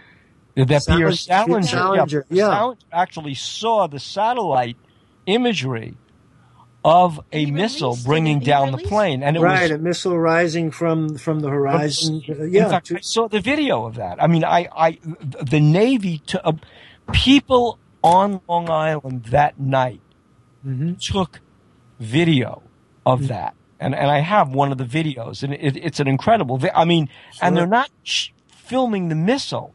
They're filming everything but the missile, and then Right. the missile is off in the background, i- is off the side, and he swings the camera around and says, "Oh, is that a rocket?" And then you see an explosion in midair. Well, here again we have a the the Wizard of Oz meth- methodology be, because what the CIA did in that case is they they generate a cartoon. That's right. And then they play the cartoon in front of you, a simulation, and everybody falls into a, a kind of a hypnotic trance and buys this fake cartoon of the nose of the thing blowing off, and then the thing climbing for another several thousand The feet. nose never blew off. Oh, But anyway, oh. you know that um, you know that the file on TWA Flight 800, um, the Valerie Caproni, she's now a judge. Valerie Caproni's file on um, Flight 800 is Mm-hmm. still classified top secret. Yeah, let me tell you something. Here's the, this is something that happened to me. I, I went down to Dallas three times at the JFK uh, assassination anniversary, and the last one was 1998. And when I got on the plane, they announced that the plane was going to fly to Washington first and then go to New York. And I realized, my God, I'm going to be flying the the course that Air Force One took um, on the, that first leg to get to Washington, carrying the body. So I had two JFK half dollars with me. I, have a whole collection. I give them to friends as souvenirs. So I asked the stewardess to give them, give one each to the pilot and co-pilot, and, and apprise them that they were going to be flying the course that the body flew on Air Force One. The plane took off, and about I'd say 20 minutes, half an hour into the flight, I see the cabin door open and the pilot walks out. He walks down looking for numbers. He finds my seat. He says, hey, Come here, I want to talk to you. And so I introduced myself and I told him why I was there and what I did, what I discovered. You know, the film, blah blah blah. And he said, and he was dead serious. And he said to me, "I want to tell you something." And this was a T- TWA flight I was on. Okay, mm-hmm. so so he says to me, "Listen, a friend of mine, a captain TWA, was on the uh, investigative board. Terry Stacy. And he says, when he saw the direction that they were taking in this investigation, he refused to go along.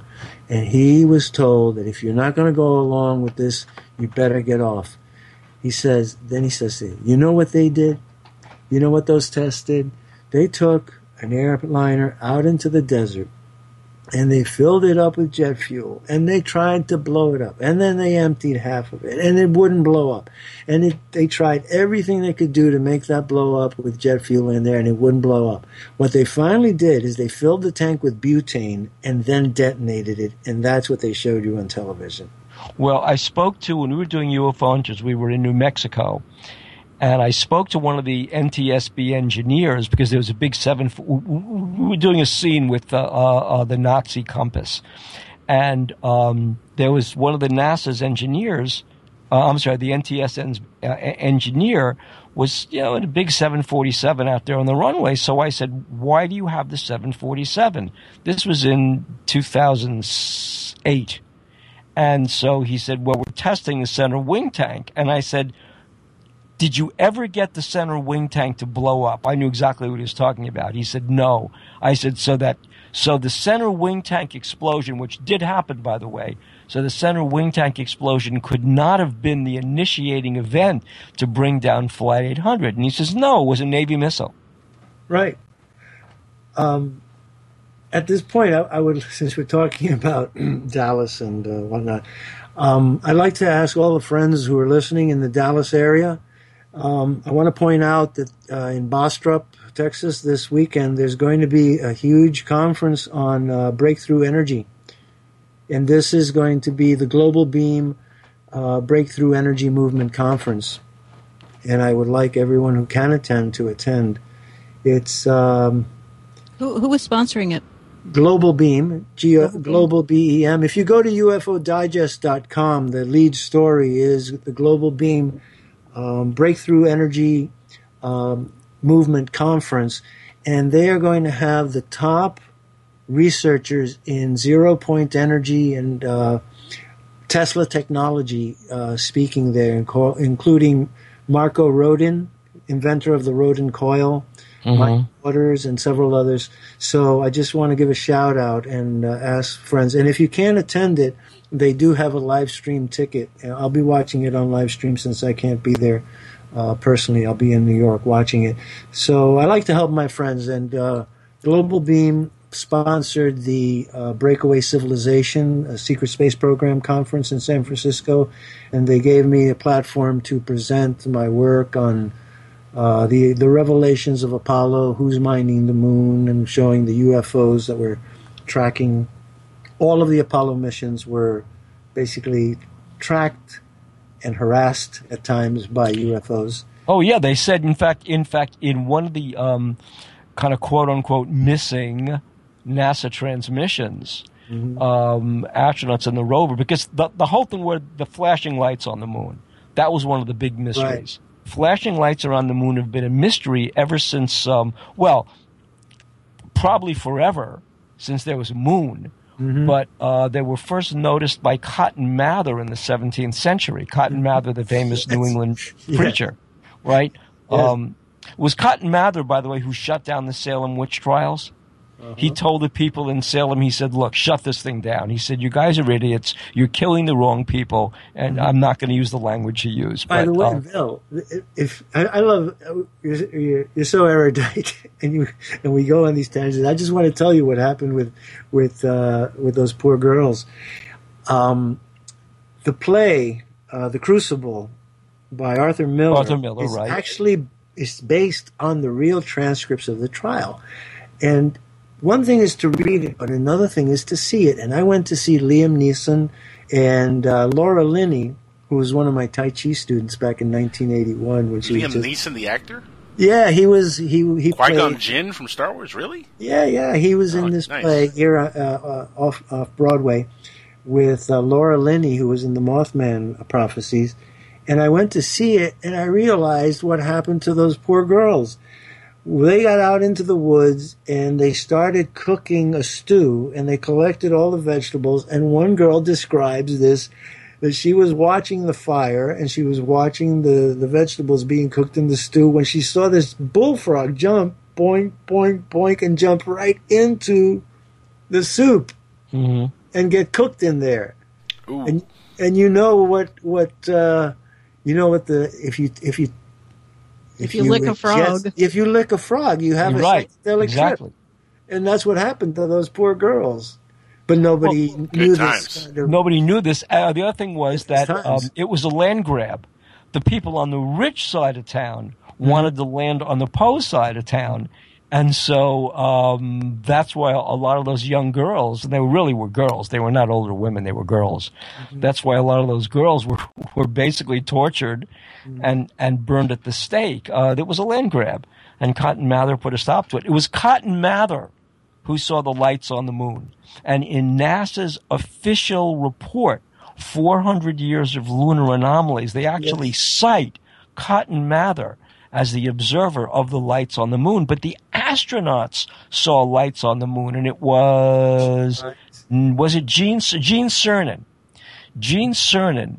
They were doing they were doing um, a test because the Apollo astronauts were like it was fascinating to NASA that had to figure out a way to make the lights on the moon go away. Well, Gene Cernan was one of the people most obsessed in Apollo 10. They heard music on the far side of the moon. Right? They heard Apollo music on 10, the and he Yeah. said it was weird, outer spacey music. hey, fellas, do you hear that? He goes, yeah, we hear that.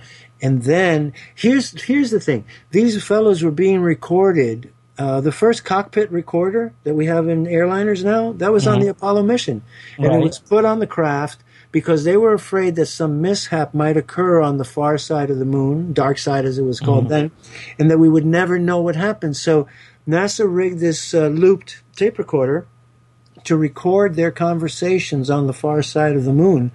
And it was there. It was the Apollo astronauts who began the first cover up conspiracy. Because when they heard the music on the far side of the moon, uh, it was during the time when the people don't know, but during Apollo 10, the LEM, the Lunar Excursion Model, the Right. land separated and descended to within eight miles of the moon and then rose up again and joined just to prove that all the gadgetry worked correctly. It was during that time that Cernan and the others, Stafford and um, I forgot who the other one is, but they all heard it and they they get back together. But Cernan keeps returning to the subject when you, you read the transcript. Then they're finally all together back inside the command module after having redocked the, the spacecraft.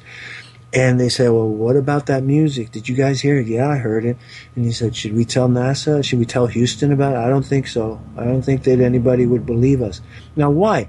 Because with the moon blocking the Earth, there should have been no radio transmissions at all to be Right, received on exactly. the side of the moon. Exactly. However, You think uh, maybe some floated deep into space and made his way around the Van Allen belt and maybe swung around and they just caught it by accident? Maybe. Right, no, like no, radio I'll tell you- waves I'll tell you don't something. do that. I'm just thinking outside the box. I'm sure Bill. I'm sure Bill knows about this. about the long, the LDE, the long delayed echo. Sure. The long delayed echo was discovered in the 1930s when radio, when radios uh, were starting to beam and we got bounce back from the moon. There was a second bounce that was coming back, and it moved around. It, it had different distances, and they, they named it the long delayed echo. And uh, as years went by, it was monitored and it would vary in distance. It would be like one third the, the distance to the moon farther on the other side of the moon and it would move in position. And the hypothesis was is there was some unseen, huge unseen spacecraft out there receiving the, the beam and bouncing it back. So there has been a presence on the moon, actually, folks, since time immemorial. I'm going to tell you the story of Tai Chi Chuan very briefly. Go ahead. The When long I- delayed echo sounds like the story of Yeah, my love life. LDE. Type in long delayed echo in Google and you get all the information. But let me just say this. The first time that I saw Tai Chi Chuan, a Tai Chi master came to my house. My friend had introduced me to him. I had looked for Tai Chi for weeks, couldn't find the school in Chinatown. Mm-hmm. So I said to him, You know, I haven't seen it. Can you show me a few moves?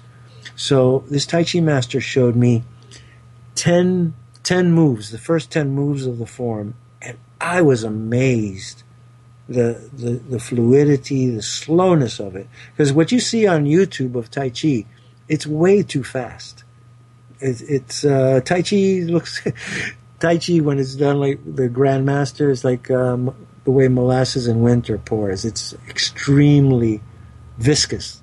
That's the word. So Well, isn't it harder the slower you go? of course, the, the slower you go, the faster it is when you use it. I, I said to myself, my go so first impression when I saw, saw it, I said, "My God, that looks like it came from outer space." So then I had uh, uh, about two years, three years later, I had the spiritual experience with my teacher who passed away in China, and three days later, he appeared to me and touched me. That's another thing I didn't say. He actually physically touched me. One thing is to see a ghost, another one is to be. Where, where did he touch? Yeah. Where did he touch you? We all want to know. He touched me in the forehead, in the third eye, Not what I was expecting. and then. Well, that's and what I was rec- hoping. and I Yeah, rec- but I was hoping that too. Though. I received a download of when he left.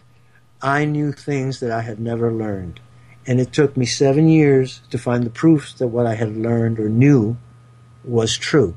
And one of those things was that that first impression was accurate. I studied, uh, started studying Chinese in 1972 and 73 so that I could read the Chinese books themselves, the classics, because there is a taboo to teaching Westerners. Professor Cheng broke the taboo, so he was he was kind of outcast by the the hardcore racist Chinese community. Well, question: When you say Chinese, which language in China exactly? Uh, Mandarin. Mandarin. okay. Mandarin? So, but the written characters is, is a universal. So Right, I right, right. became expert in uh, reading uh, old Chinese or even ancient Well, Chinese. what do the what do the Tai Chi movements represent? I'm going to tell you. Um, the emperor, I, I came across. I was looking for the origins of Tai Chi, which was said to be the earliest written record was 1100 uh, A.D., the Sung Dynasty, but it had the reputation of being the oldest martial art in the world. So I was backtracking it, and in in the backtracking, I came across a poem that was written in the Tang Dynasty by the most famous of all Chinese poets named Bai Juyi. And I started reading this poem, and it starts using the names of some of the movements of Tai Chi Chuan. It referred to the emperor as the golden cock. It referred to the lady Yang and the fair lady. And I realized, what is this? And it was describing a, a very ancient whirling dervish like dance that became a vogue in the Tang Dynasty court and ultimately led to a revolution and uh, the downfall of the Tang Dynasty. So I become interested in this emperor, Xuanzong, a philosopher king, and his his his principal wife, his favorite concubine, the lady Yang Guifei. And then I start uh, investigating the history of the Tang Dynasty, and guess what I found? I found an official Tang Dynasty historical record citing this emperor who said that around the year 750, 755 AD, he was walking the ramparts of the castle in Xi'an, that is the ancient capital where they found the 10,000 terracotta soldiers, Mhm. that a moon ship came down and landed on the ramparts of the castle. And that the moon people came out and invited the emperor to go with them to visit Penglai Shan, or the Chinese heaven, or fairyland. And that the emperor accepted the invitation, and that he was amazed that when the moon ship took off, he could see the encampment, the tent village around the walls of the castle, where people were conducting business, commerce, cooking food, playing kung fu, wrestling, uh, doing animal husbandry, shepherding sheep, and you know pulling cows.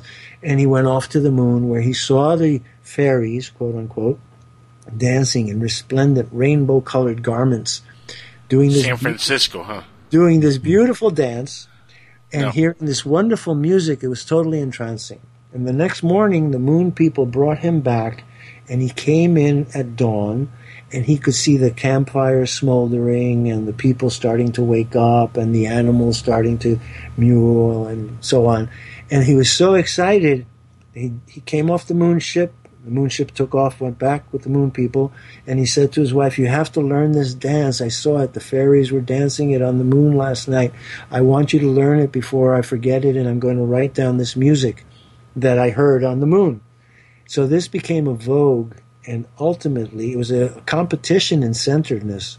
So it was a really very fast spinning dance, and it, it it initiated a lot of court intrigue. And to make a long story short, it caused a civil war. And this princess was the Princess Yang Guifei. Her family had been uh, appointed to be the principal ministers of this Yang of this emperor Xuanzong. And when the revolution came, they blamed her family for this intrigue. The army did, and they refused to fight for the emperor. And so they demanded that all the Yangs be executed, and they were executed, but he would not execute his wife. And so she submitted herself to be hanged with her own silken scarves. And she walked up to a tree and they put the scarves up and they hung her. And I actually visited her tomb when I went to China. And um, the thing in Tai Chi is that there are movements named after the emperor. Jinji Tulisher means the golden cock stands on one leg. And there's Yunyu Chuansuo, which means the jade lady weaving at the shuttles.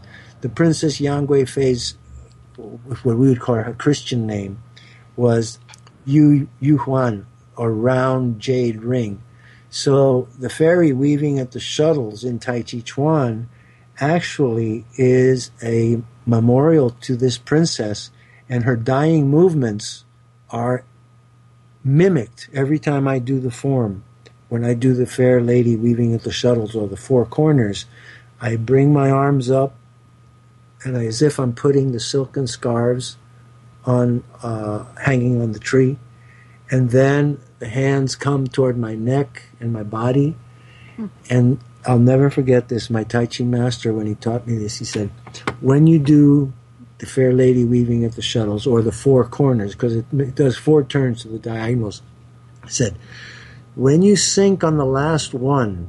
Make sure that you don't cringe your neck. Make sure that you elongate your neck as if you're being hanged from a tree by silken scarves. So this was very esoteric secret knowledge. But through this poem, I was able to decipher the movements. But taking it even farther back, uh, it appears that some of the earliest movements of Tai Chi Chuan appear on the Temple of Philae in Egypt. And it, this is where we can dovetail into Edgar Cayce and his recollections of the Temple Beautiful and the Temple of Sacrifice in Egypt. In the Temple Beautiful, they performed dances and ceremonies uh, for healing in the Temple of Sacrifice was another. But it seems that this Temple of Philae, which was rescued from the Nile, it was uh, by the United Nations along with Abu Simbel, it was moved stone by stone to a, a new place because the Nile was going to swallow it up. But apparently, Tai Chi Chuan actually goes back to the beginnings of um, of Western medicine and this temple of Philae, and some of the movements are inscribed in bas reliefs on this temple.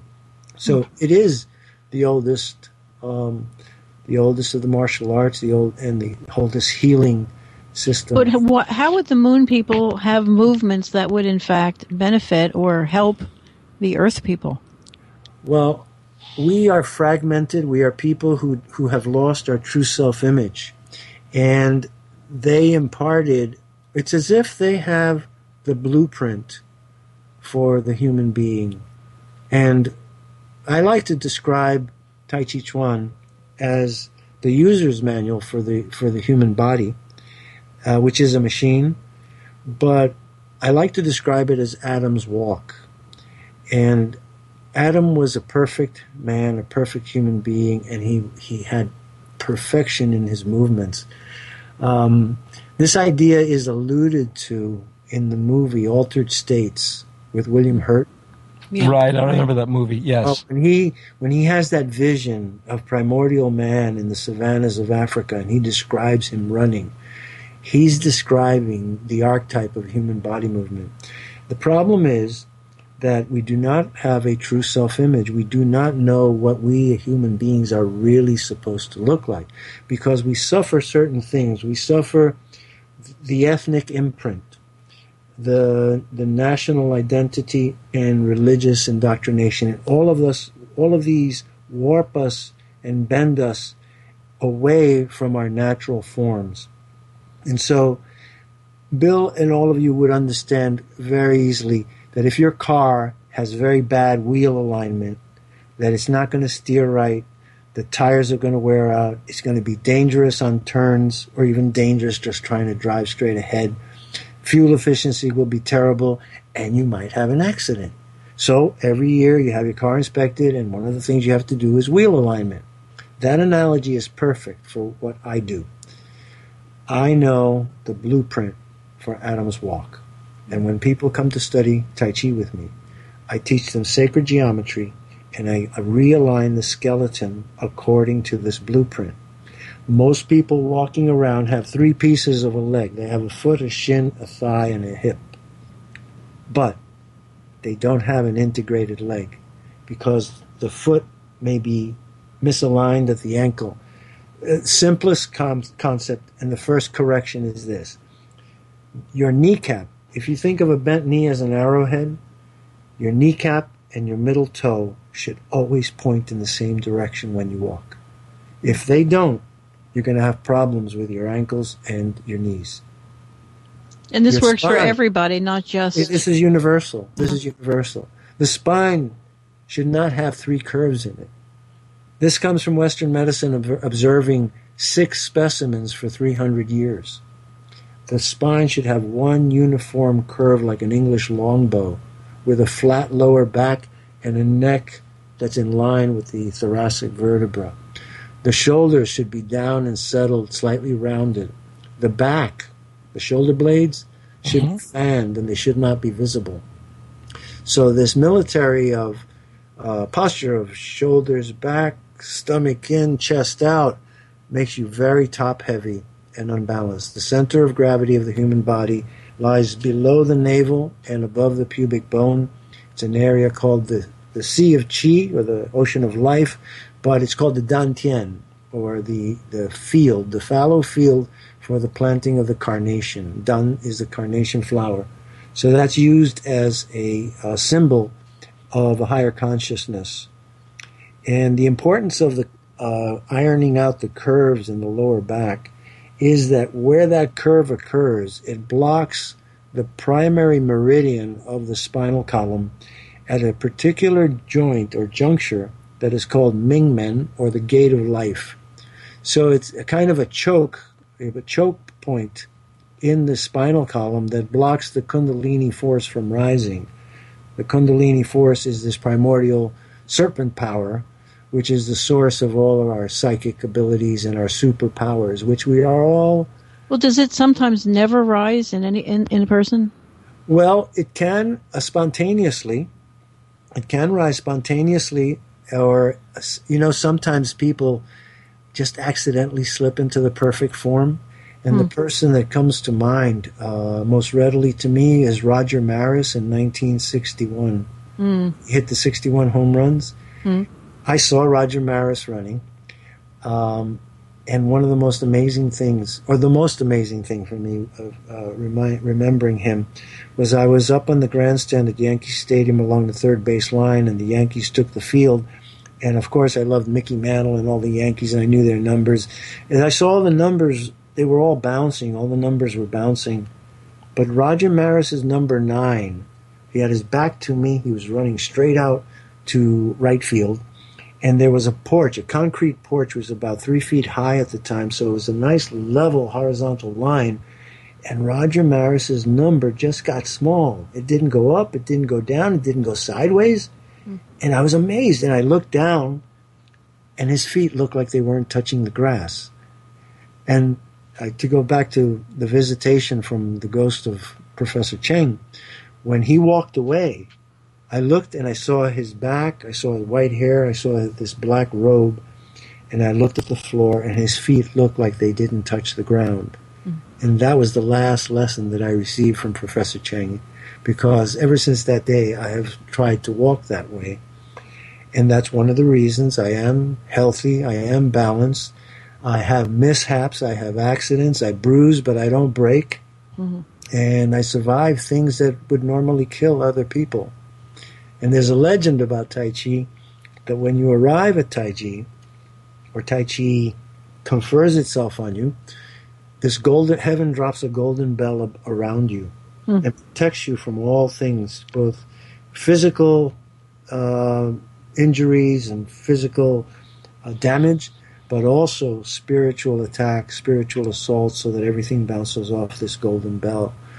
Could so, you tell us um, tell me um, a, a, a, way that someone who's you know got the internet could learn could begin to learn like like what's a really good newbie site you would send people to so they well, can start. I can't send anybody to any site yet, but in on uh, June 9th, um, the film is going to be shown here in New York, which is called The Professor Oh, yes, there is a Professor Cheng Man Ching. There is a website that has Professor Cheng Man Ching now. But this DVD is coming out. It's a film about the professor. It's called Tai Chi's Journey West. It's a biography of this teacher that I'm talking about. And I appear in the film as uh, his last student, and I recount the story that I've just told you in far greater detail. And that DVD will be available after June 9th on the internet. And um, I can send you the information. Okay, but do I'd that. Like yeah, ju- I'd like to jump over at this moment since we're talking about psychic abilities and um, Kundalini force. I'd like to talk about Edgar Cayce for a moment. Sure, go ahead. Because one of the things that I discovered about Edgar Cayce recently is that I believe his psychic powers came from an accident that he had. I just found out that when he was a young man, he was struck by a baseball in the lower part of the back and it incapacitated him for quite a while. And sometimes a shock to the lower back will knock the hell out of you, but it also will create a spontaneous release of this Kundalini force. How old was he when he had the accident? He was uh, he was in his teens. He was a young fellow, and, and then, had he experienced any psychic abilities as a younger child? Well, Bill, we're on the same wavelength again. I believe that Edgar Cayce was an ET contactee because I have just been reading. I'm going to be teaching at the Edgar Cayce Center. I taught there. Oh, in Virginia? No, no, here in New York. Oh, we okay. have ARE in New York. But I taught in 2010 through 2012, and I taught remote viewing, lucid dreaming, and out of body experiences, and psychic healing, things like that. Uh, they went through a administrative change, and I'm returning next month to teach this remote viewing course uh, every Thursday in June.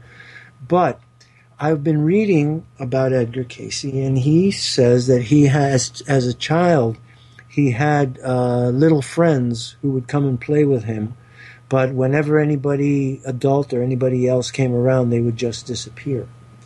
And I have found uh, another prophecy which he made, but no one's ever associated it with 9 11, which is what I think he saw. He said that he saw that New York had been destroyed by war or an earthquake and that it was being rebuilt. The third thing is this he says that he, he was taken and he was shown his next incarnation, which would be in the year 2100, that he would be born in Nebraska, and that the coastlines would have, have would have changed, and that the ocean would have incurred into the mid into the Midwest. But he said that he was transported on a gleaming steel cigar-shaped vessel to see his next incarnation, to see the future, and then returned. So all of these uh, things convince me that Edgar Cayce was one of the early 20th century contactees, and like so many other uh, people who have alien encounters or contact with extraterrestrials, their psychic powers are suddenly released. One of the reasons I believe it does do that is that if you see a UFO or you have a close encounter with an extraterrestrial, you know that everything that science has been telling you is a farce. It's yeah. not true. Evolution is, is a cornerstone of um, of science, and that is the great threat. The moment that you admit the existence of extraterrestrials, extraterrestrial higher intelligence, uh, when you read uh, the the story of the Anunnaki and you put two and two together with the Bible, and you realize that humans were genetically engineered beings, then science loses its hold on you, and your mind is freed from from the limitations that science imposes on you, which is to make you believe that the world is a concatenation of materialistic events. I thought you were going to say it's round and we're really on a flat Earth. That's what we're. Oh, man, I'm tired of those poor people. You know, it's another form of mind control. This this meme is a virus. I'm getting emails, uh, you know. Every it's so many people talking about it, though. It's crazy. But this is what I think. It's another experiment in Wizard of Oz. Munchkin. Munchkin. I'm starting to believe it. To be honest, I think we are on a flat Earth at this point. I'm, I'm believing it. Listen, I'm buying it. Uh, listen, look through a telescope. Starting to make sense. The moon, look at Mars, look at Saturn, look at Jupiter. Everything is round. Yeah, but here, here's how they here's how they answer that. Yeah, but, here, yeah, but I here's how they here's how they answer that. Yeah. Holographic projection. Well, you see, our reality is a hologram. Exactly. We are, but it's not. It's not a, a an inaccurate hologram. There is a bit of distortion, but this is something that really shakes people up when, when I start teaching them. What you're seeing in front of you right now is not outside you. It's actually in a projection room in the back of your head, in the optic lobe. Well, and, that's what uh, uh, you know who said that? Whoa, Thomas Edison. Mind I'm serious. Um, I'm finishing the manuscript now for Edison and Tesla, and yeah. that's exactly Thomas Edison's theory that the only reality, because he, he wrote this in his journal, which is online, folks can read it, that the only reality is that it's a series of snapshots that we believe we've taken, and that the optic center of the brain, that that area that like takes the two images from the eyes, molds uh-huh. it into one, and sequences out like a motion picture, uh-huh. it is all fake. Edison yeah. is saying it's put together in our minds. It's not there. You want to hear something else? Well, uh, I num- uh, um, I have a great number of uh, doctors and scientists and PhDs in as, as, friends, and one of them is a, one of the top neurologists in Germany. We were discussing this about 20 years ago, and he said, "Do you know about the lateral geniculate? It's a body near the optic lobe." And he says, "What the lateral geniculate does is it compares." the two uh, images that are coming from each eye and it filters out things that are the same. And so what you are seeing are only things that are different. And I said to him, well, that means that there could be something there, but because it's present in both images, we're not allowed to see it. He said, precisely. What you're seeing are only the differences. You're not seeing the sameness. It's quite a profound idea. It, it so, is. So would he say that if you closed one of your eyes and looked with the other one, you'd see what's really there? Part of it. I think it's a different thing he's saying. I think he's talking the way the JPEG people will talk, and that is how they compress an image. Uh, you'll look at a movie, and if if the sky is going to be blue for many many frames, they'll just compress that blue, and you'll see those artifacts sometimes. Um, and so when you talk about seeing things that are different, maybe what you're maybe what he's saying is you only recognize things that are not redundant. The redundant stuff, True. something like that, more or things less. that uh, are important. things that are important to your survival. Well- that, that's essentially it.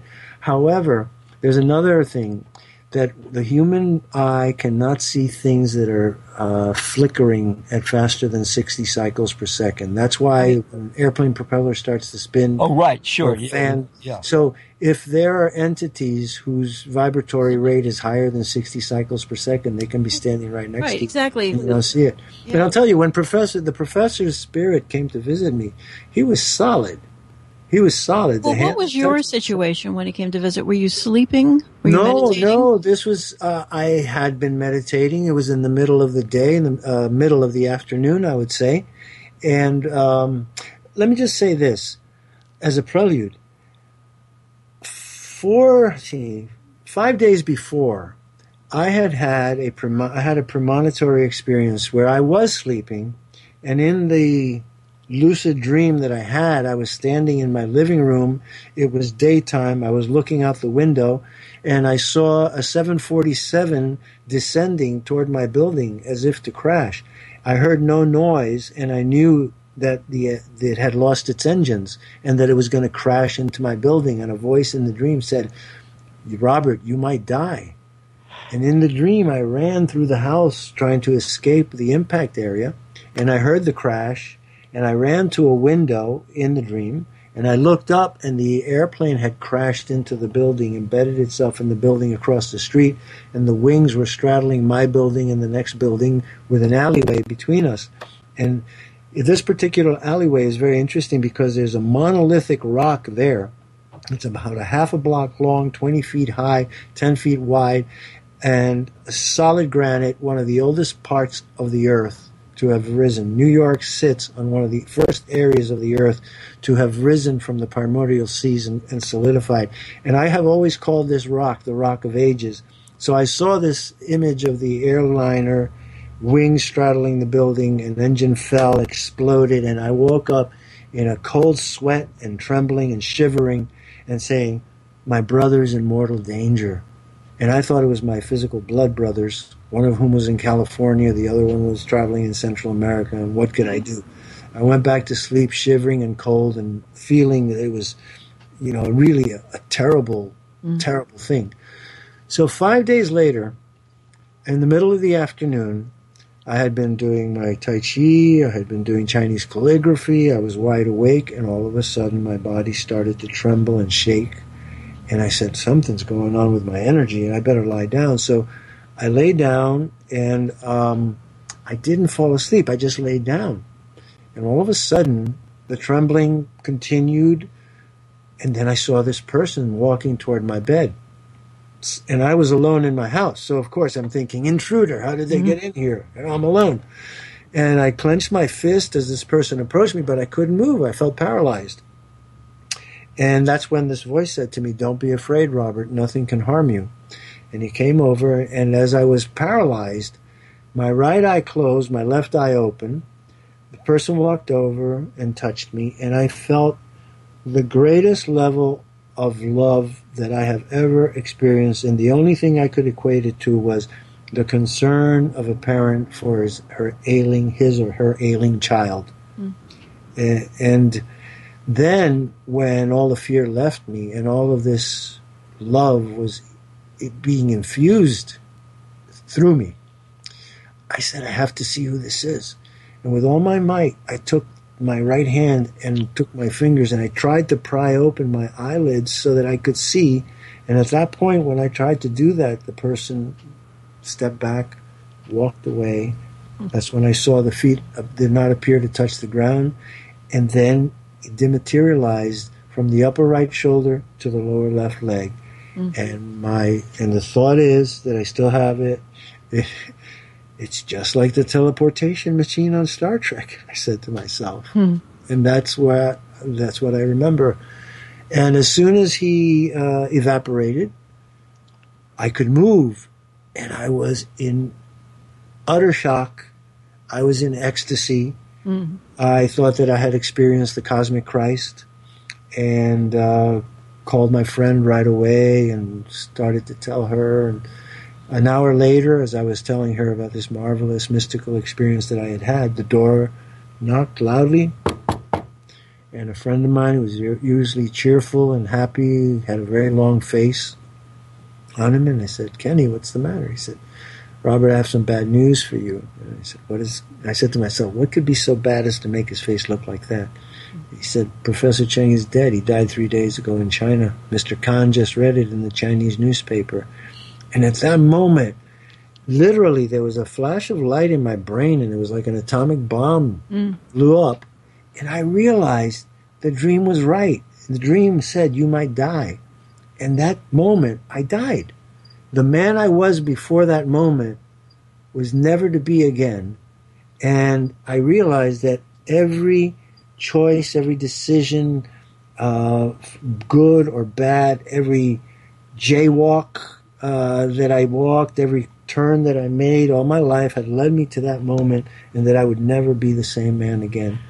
And that if he thought of me that well to come and say goodbye to me, that the rest of my life had to be dedicated to Tai Chi Chuan and, and Mhm. finding out why and what it was all about. And uh, that's why I'm here today. Well, how would you compare yourself before the this happened to after it happened? Um, I was mortal before, and I'm not mortal anymore. Okay. I have one foot here, and I have one foot on the other side of the grave. And since that time, I have become a shaman. And uh, people are afraid of the word necromancer, but I do communicate with the dead. And I have many spirits who have come to me, uh, some to protect me, and some to ask for my aid. And I have been touched by other ghosts. So, so why would spirits? Um, why would what would a spirit need your aid to do?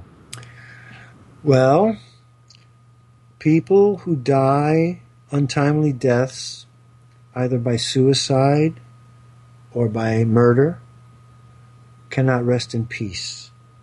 The suicide thinks that he's going to solve his or her problems by killing him or herself, and they find that you can't do that. You have to solve your problems here, here and now, in the body, and then you get to leave. But it is a crime, a cosmic crime, for you to kill yourself, and you will not rest. And I warn anyone who's thinking about suicide do not do it. The Well, is that is, does that hold true for the elderly who are at the end of their lives Yes. with no hope whatsoever? Yes. How about when they want to just get euthanasia because they just can't keep up with uh, the pain of Uh, living with a disease? You know, like you know, for as great as the pain of living is, the ecstasy of dropping the body will be a million times greater. So I have had suicides who killed themselves and needed to communicate a message to their loved ones about the circumstances of the suicide or the reason for the suicide. And I have had murder victims who cannot rest until the truth of their murder is known. There are suicides who were murdered and did not suicide themselves. That's another one. And then there are people who just love me because I love them.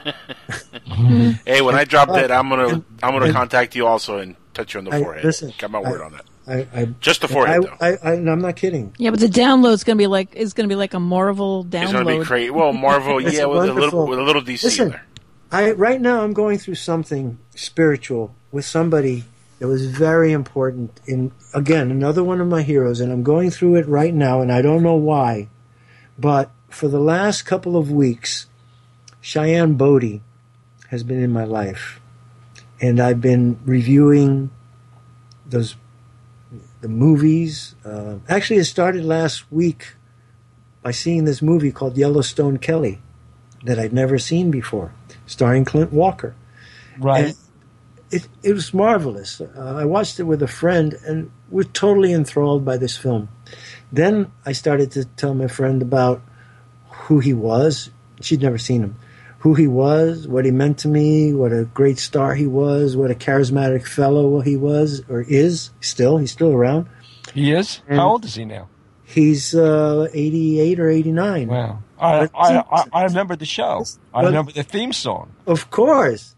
Cheyenne, Cheyenne. Yeah. like- we'll be camping tonight. Anyway, I remember Uh, that too, actually. but And listen when to you this. it, you know, listen to this. This is the important thing. very gay. about Ch- He's not. listen to this. The most important thing about Cheyenne Bodie, Clint Walker, is that he died. He had a skiing accident. A ski pole went right through his heart. Oh, He was dead for 45 minutes. He was meat, he was meat on the slab in in the room in the hospital when something happened. And this is on. If you go to my page, I've been putting this up. The interview with Clint Walker about his near death experience. He was dead for 45 minutes. The doctors in the emergency room thought he was dead, and he left his body. And he was speaking to God, and he said, God, I don't think I've completed the thing I was born to do. I, I don't really want to die. And during this moment, um, he was asking to come back. During this time, just by chance, a heart surgeon who was his day off, it was his day off, he was going to meet a friend in the hospital and he went, he was late, and he decided to just take a shortcut through the operating room. And he walked through the operating room and saw this man sticking with a ski pole through his heart. And he said, What's here? He said, That's Clint Walker. He's dead. He just died. He had a ski pole that's gone through his heart. And he just stood by the body, perfectly still, no sign of life. And this doctor got a feeling and he said, You know, I don't think he's dead. And he said, Hey, let me see. Let's try. He said, Pass me those scissors. And he says, and Clint Walker says that he could feel it, he could hear it, he couldn't move, and he could hear the doctor say, "Let me, let me see that." And he starts cutting his chest open to extract the ski pole from his heart. And Clint Walker mutters, "Do you really have to do that?" Mm-hmm. Wow. wow. Then he brought him back. But And so I- this is not the story of the character Cheyenne. No, this is in real life. This is the real Wow. life actor who played Cheyenne Bodie. And Was so Cheyenne uh, Bodie a character who was sort of like Longmire, maybe? He was before there was Longmire. There was Cheyenne. Yeah. I don't know who Longmire is. Oh, Longmire is probably Such one of the greatest Western detective stories. It's on Netflix. Go to Oh. Netflix. I Down, I think it was watch on Show- I think it's Longmire. It's, fabulous. It's Oh, I'll have Showtime. to watch it if it's yeah, as there's good two as that. there's two seasons, but the the lead the the atmosphere and the lead character, i and I don't like westerns, but this draws you in, and I long for the next episodes. I wish they'd come out. That's great. Well, Yeah. listen, I, I would point you. His, his um, Cheyenne series is on uh, on YouTube. Uh, thank God. But his interview is there, and you you've got to see him. I think Yeah, he- cool. he's really a great soul, a Mahatma. And like he said, he he says, uh, I don't know why. He says I didn't know what I was born to do, but I asked to come back, and uh, here I am. And maybe this is what I'm supposed to do Well, a- a- That's- an that's fabulous. affirmation. And I have had I, I, I told it on on uh, Skywatchers. I told uh, Angel about my dear, Yep. two near death experiences where mm-hmm. I actually physically left the body. And for people who are afraid to die, I'm happy to describe it. It's it's not a terrible thing. What happened to me was that I was suffering from a, an injury to my liver that I had suffered in kung fu. I got kicked ugh. in the liver Right. by a six foot three red haired Polish guy who saw me slightly distracted for a moment and laid into me. And Professor Cheng actually saved my life in, in 1973 by treating me with, with Chinese herbs. hmm And so the professor passed away in 1975, and then in 77 I started. I had a recurrence. I started to have uh, uh, similar symptoms, and it was during an attack of this thing that it happened to me that all the blood drained out of my head and out of my body, and I t- turned to pale white and then a sort of pale green. And as all the blood drained out of my upper body and went down in my body, a field of magnetism went up my spine like a thermometer going to 100 degrees, and then it went up, and the mag and the magnetism was me, and it left my body, and it grew bigger than my body, and it was surrounding, it was rising up and up and out of my body to the point where I was detached from my body, and I felt like my hair was inside myself. That's a, my field was so big, and as this happened. What happened to my, my visual perception was that I saw like a chain link fence, very fine lines like spider spider web. But and it was light, and it was made of light. But as this chain link fence grew, it also started to grow thicker, and the the space between them grew smaller. The reality that we're in now grew smaller as this light started to overwhelm me. So I focused on my friend's eyes. She was looking at me in shock. She saw that I was dying mm. standing up. So I, I rooted myself. I bent my knees. I put my weight 70% in the balls of my feet. I centered myself in my lower body and I prayed. I was in a room with two ladies and a three year old girl, a child, an infant. And I said to God, God, I'm not afraid to die, but I don't want to die in front of this little girl. Please, if I drop the body here, they're going to scream. They're going to be hysterical. This little girl would be traumatized for the rest of her life. Not for me, God. I'm not afraid. I could stay here forever, but please don't let me die in front of this little girl. And then the magnetism fell back into my body. And as the magnetism fell back into my body and went down through my spine, all the blood came up. And my friend was in shock. She Wow. I saw leaving. Her name was Barbara, and she was a very gifted spiritual person from Barbados who had the most remarkable emerald eyes, that uh, green hazel eyes, like like I do. And I wanted to say that not everyone sees the world the same, and I, I've been gifted with special eyes, and I see things that other people can't see, and spirits and ghosts, maybe some of them, and and I've had my own experiences with extraterrestrials, and uh, I'm not afraid of them. They're more afraid of me than I am of them. Well, oh, that's good to know. Listen, we are out of time, so uh, this is uh, this has been fascinating, as you always are. Um, And you, I, you're- I honestly don't know how you. Na- I honestly don't know how you navigate through life. I mean, you know, in a world where where people love privacy, to have that much activity going on, I I envy you in your balance that you can handle all this. I do. Well, I God do. gave me the strength, and He gave. Uh, I'm sure. I'm. I could. I, I happy can to share. that. I we'll have to that. talk. We'll have to talk more about a book. Yes, we will. Uh, yeah, we have a lot to talk about. Uh, we have to say goodnight. Um, I want to thank Robert Morningstar, our guest, for coming tonight and sharing these absolutely fabulous stories. Uh, there's much more to talk about. To um, everybody, thank you for joining us. We are your co-host, Bill. That's me and Nancy. Good night, everybody. Saying Good night, goodnight Bob. from Uh, we will Street. see you. Thank Thank, you. you. so much. We will Bye, see you bye. next week. Today was Good night, our everybody. um, good night. A good, a, a good night, Chris Brown. Good night, Angel. We'll see everybody next week on PSN Radio and the Dark Matter Digital Network. Good night from Show Future 300. Theater. Bye. Number 300.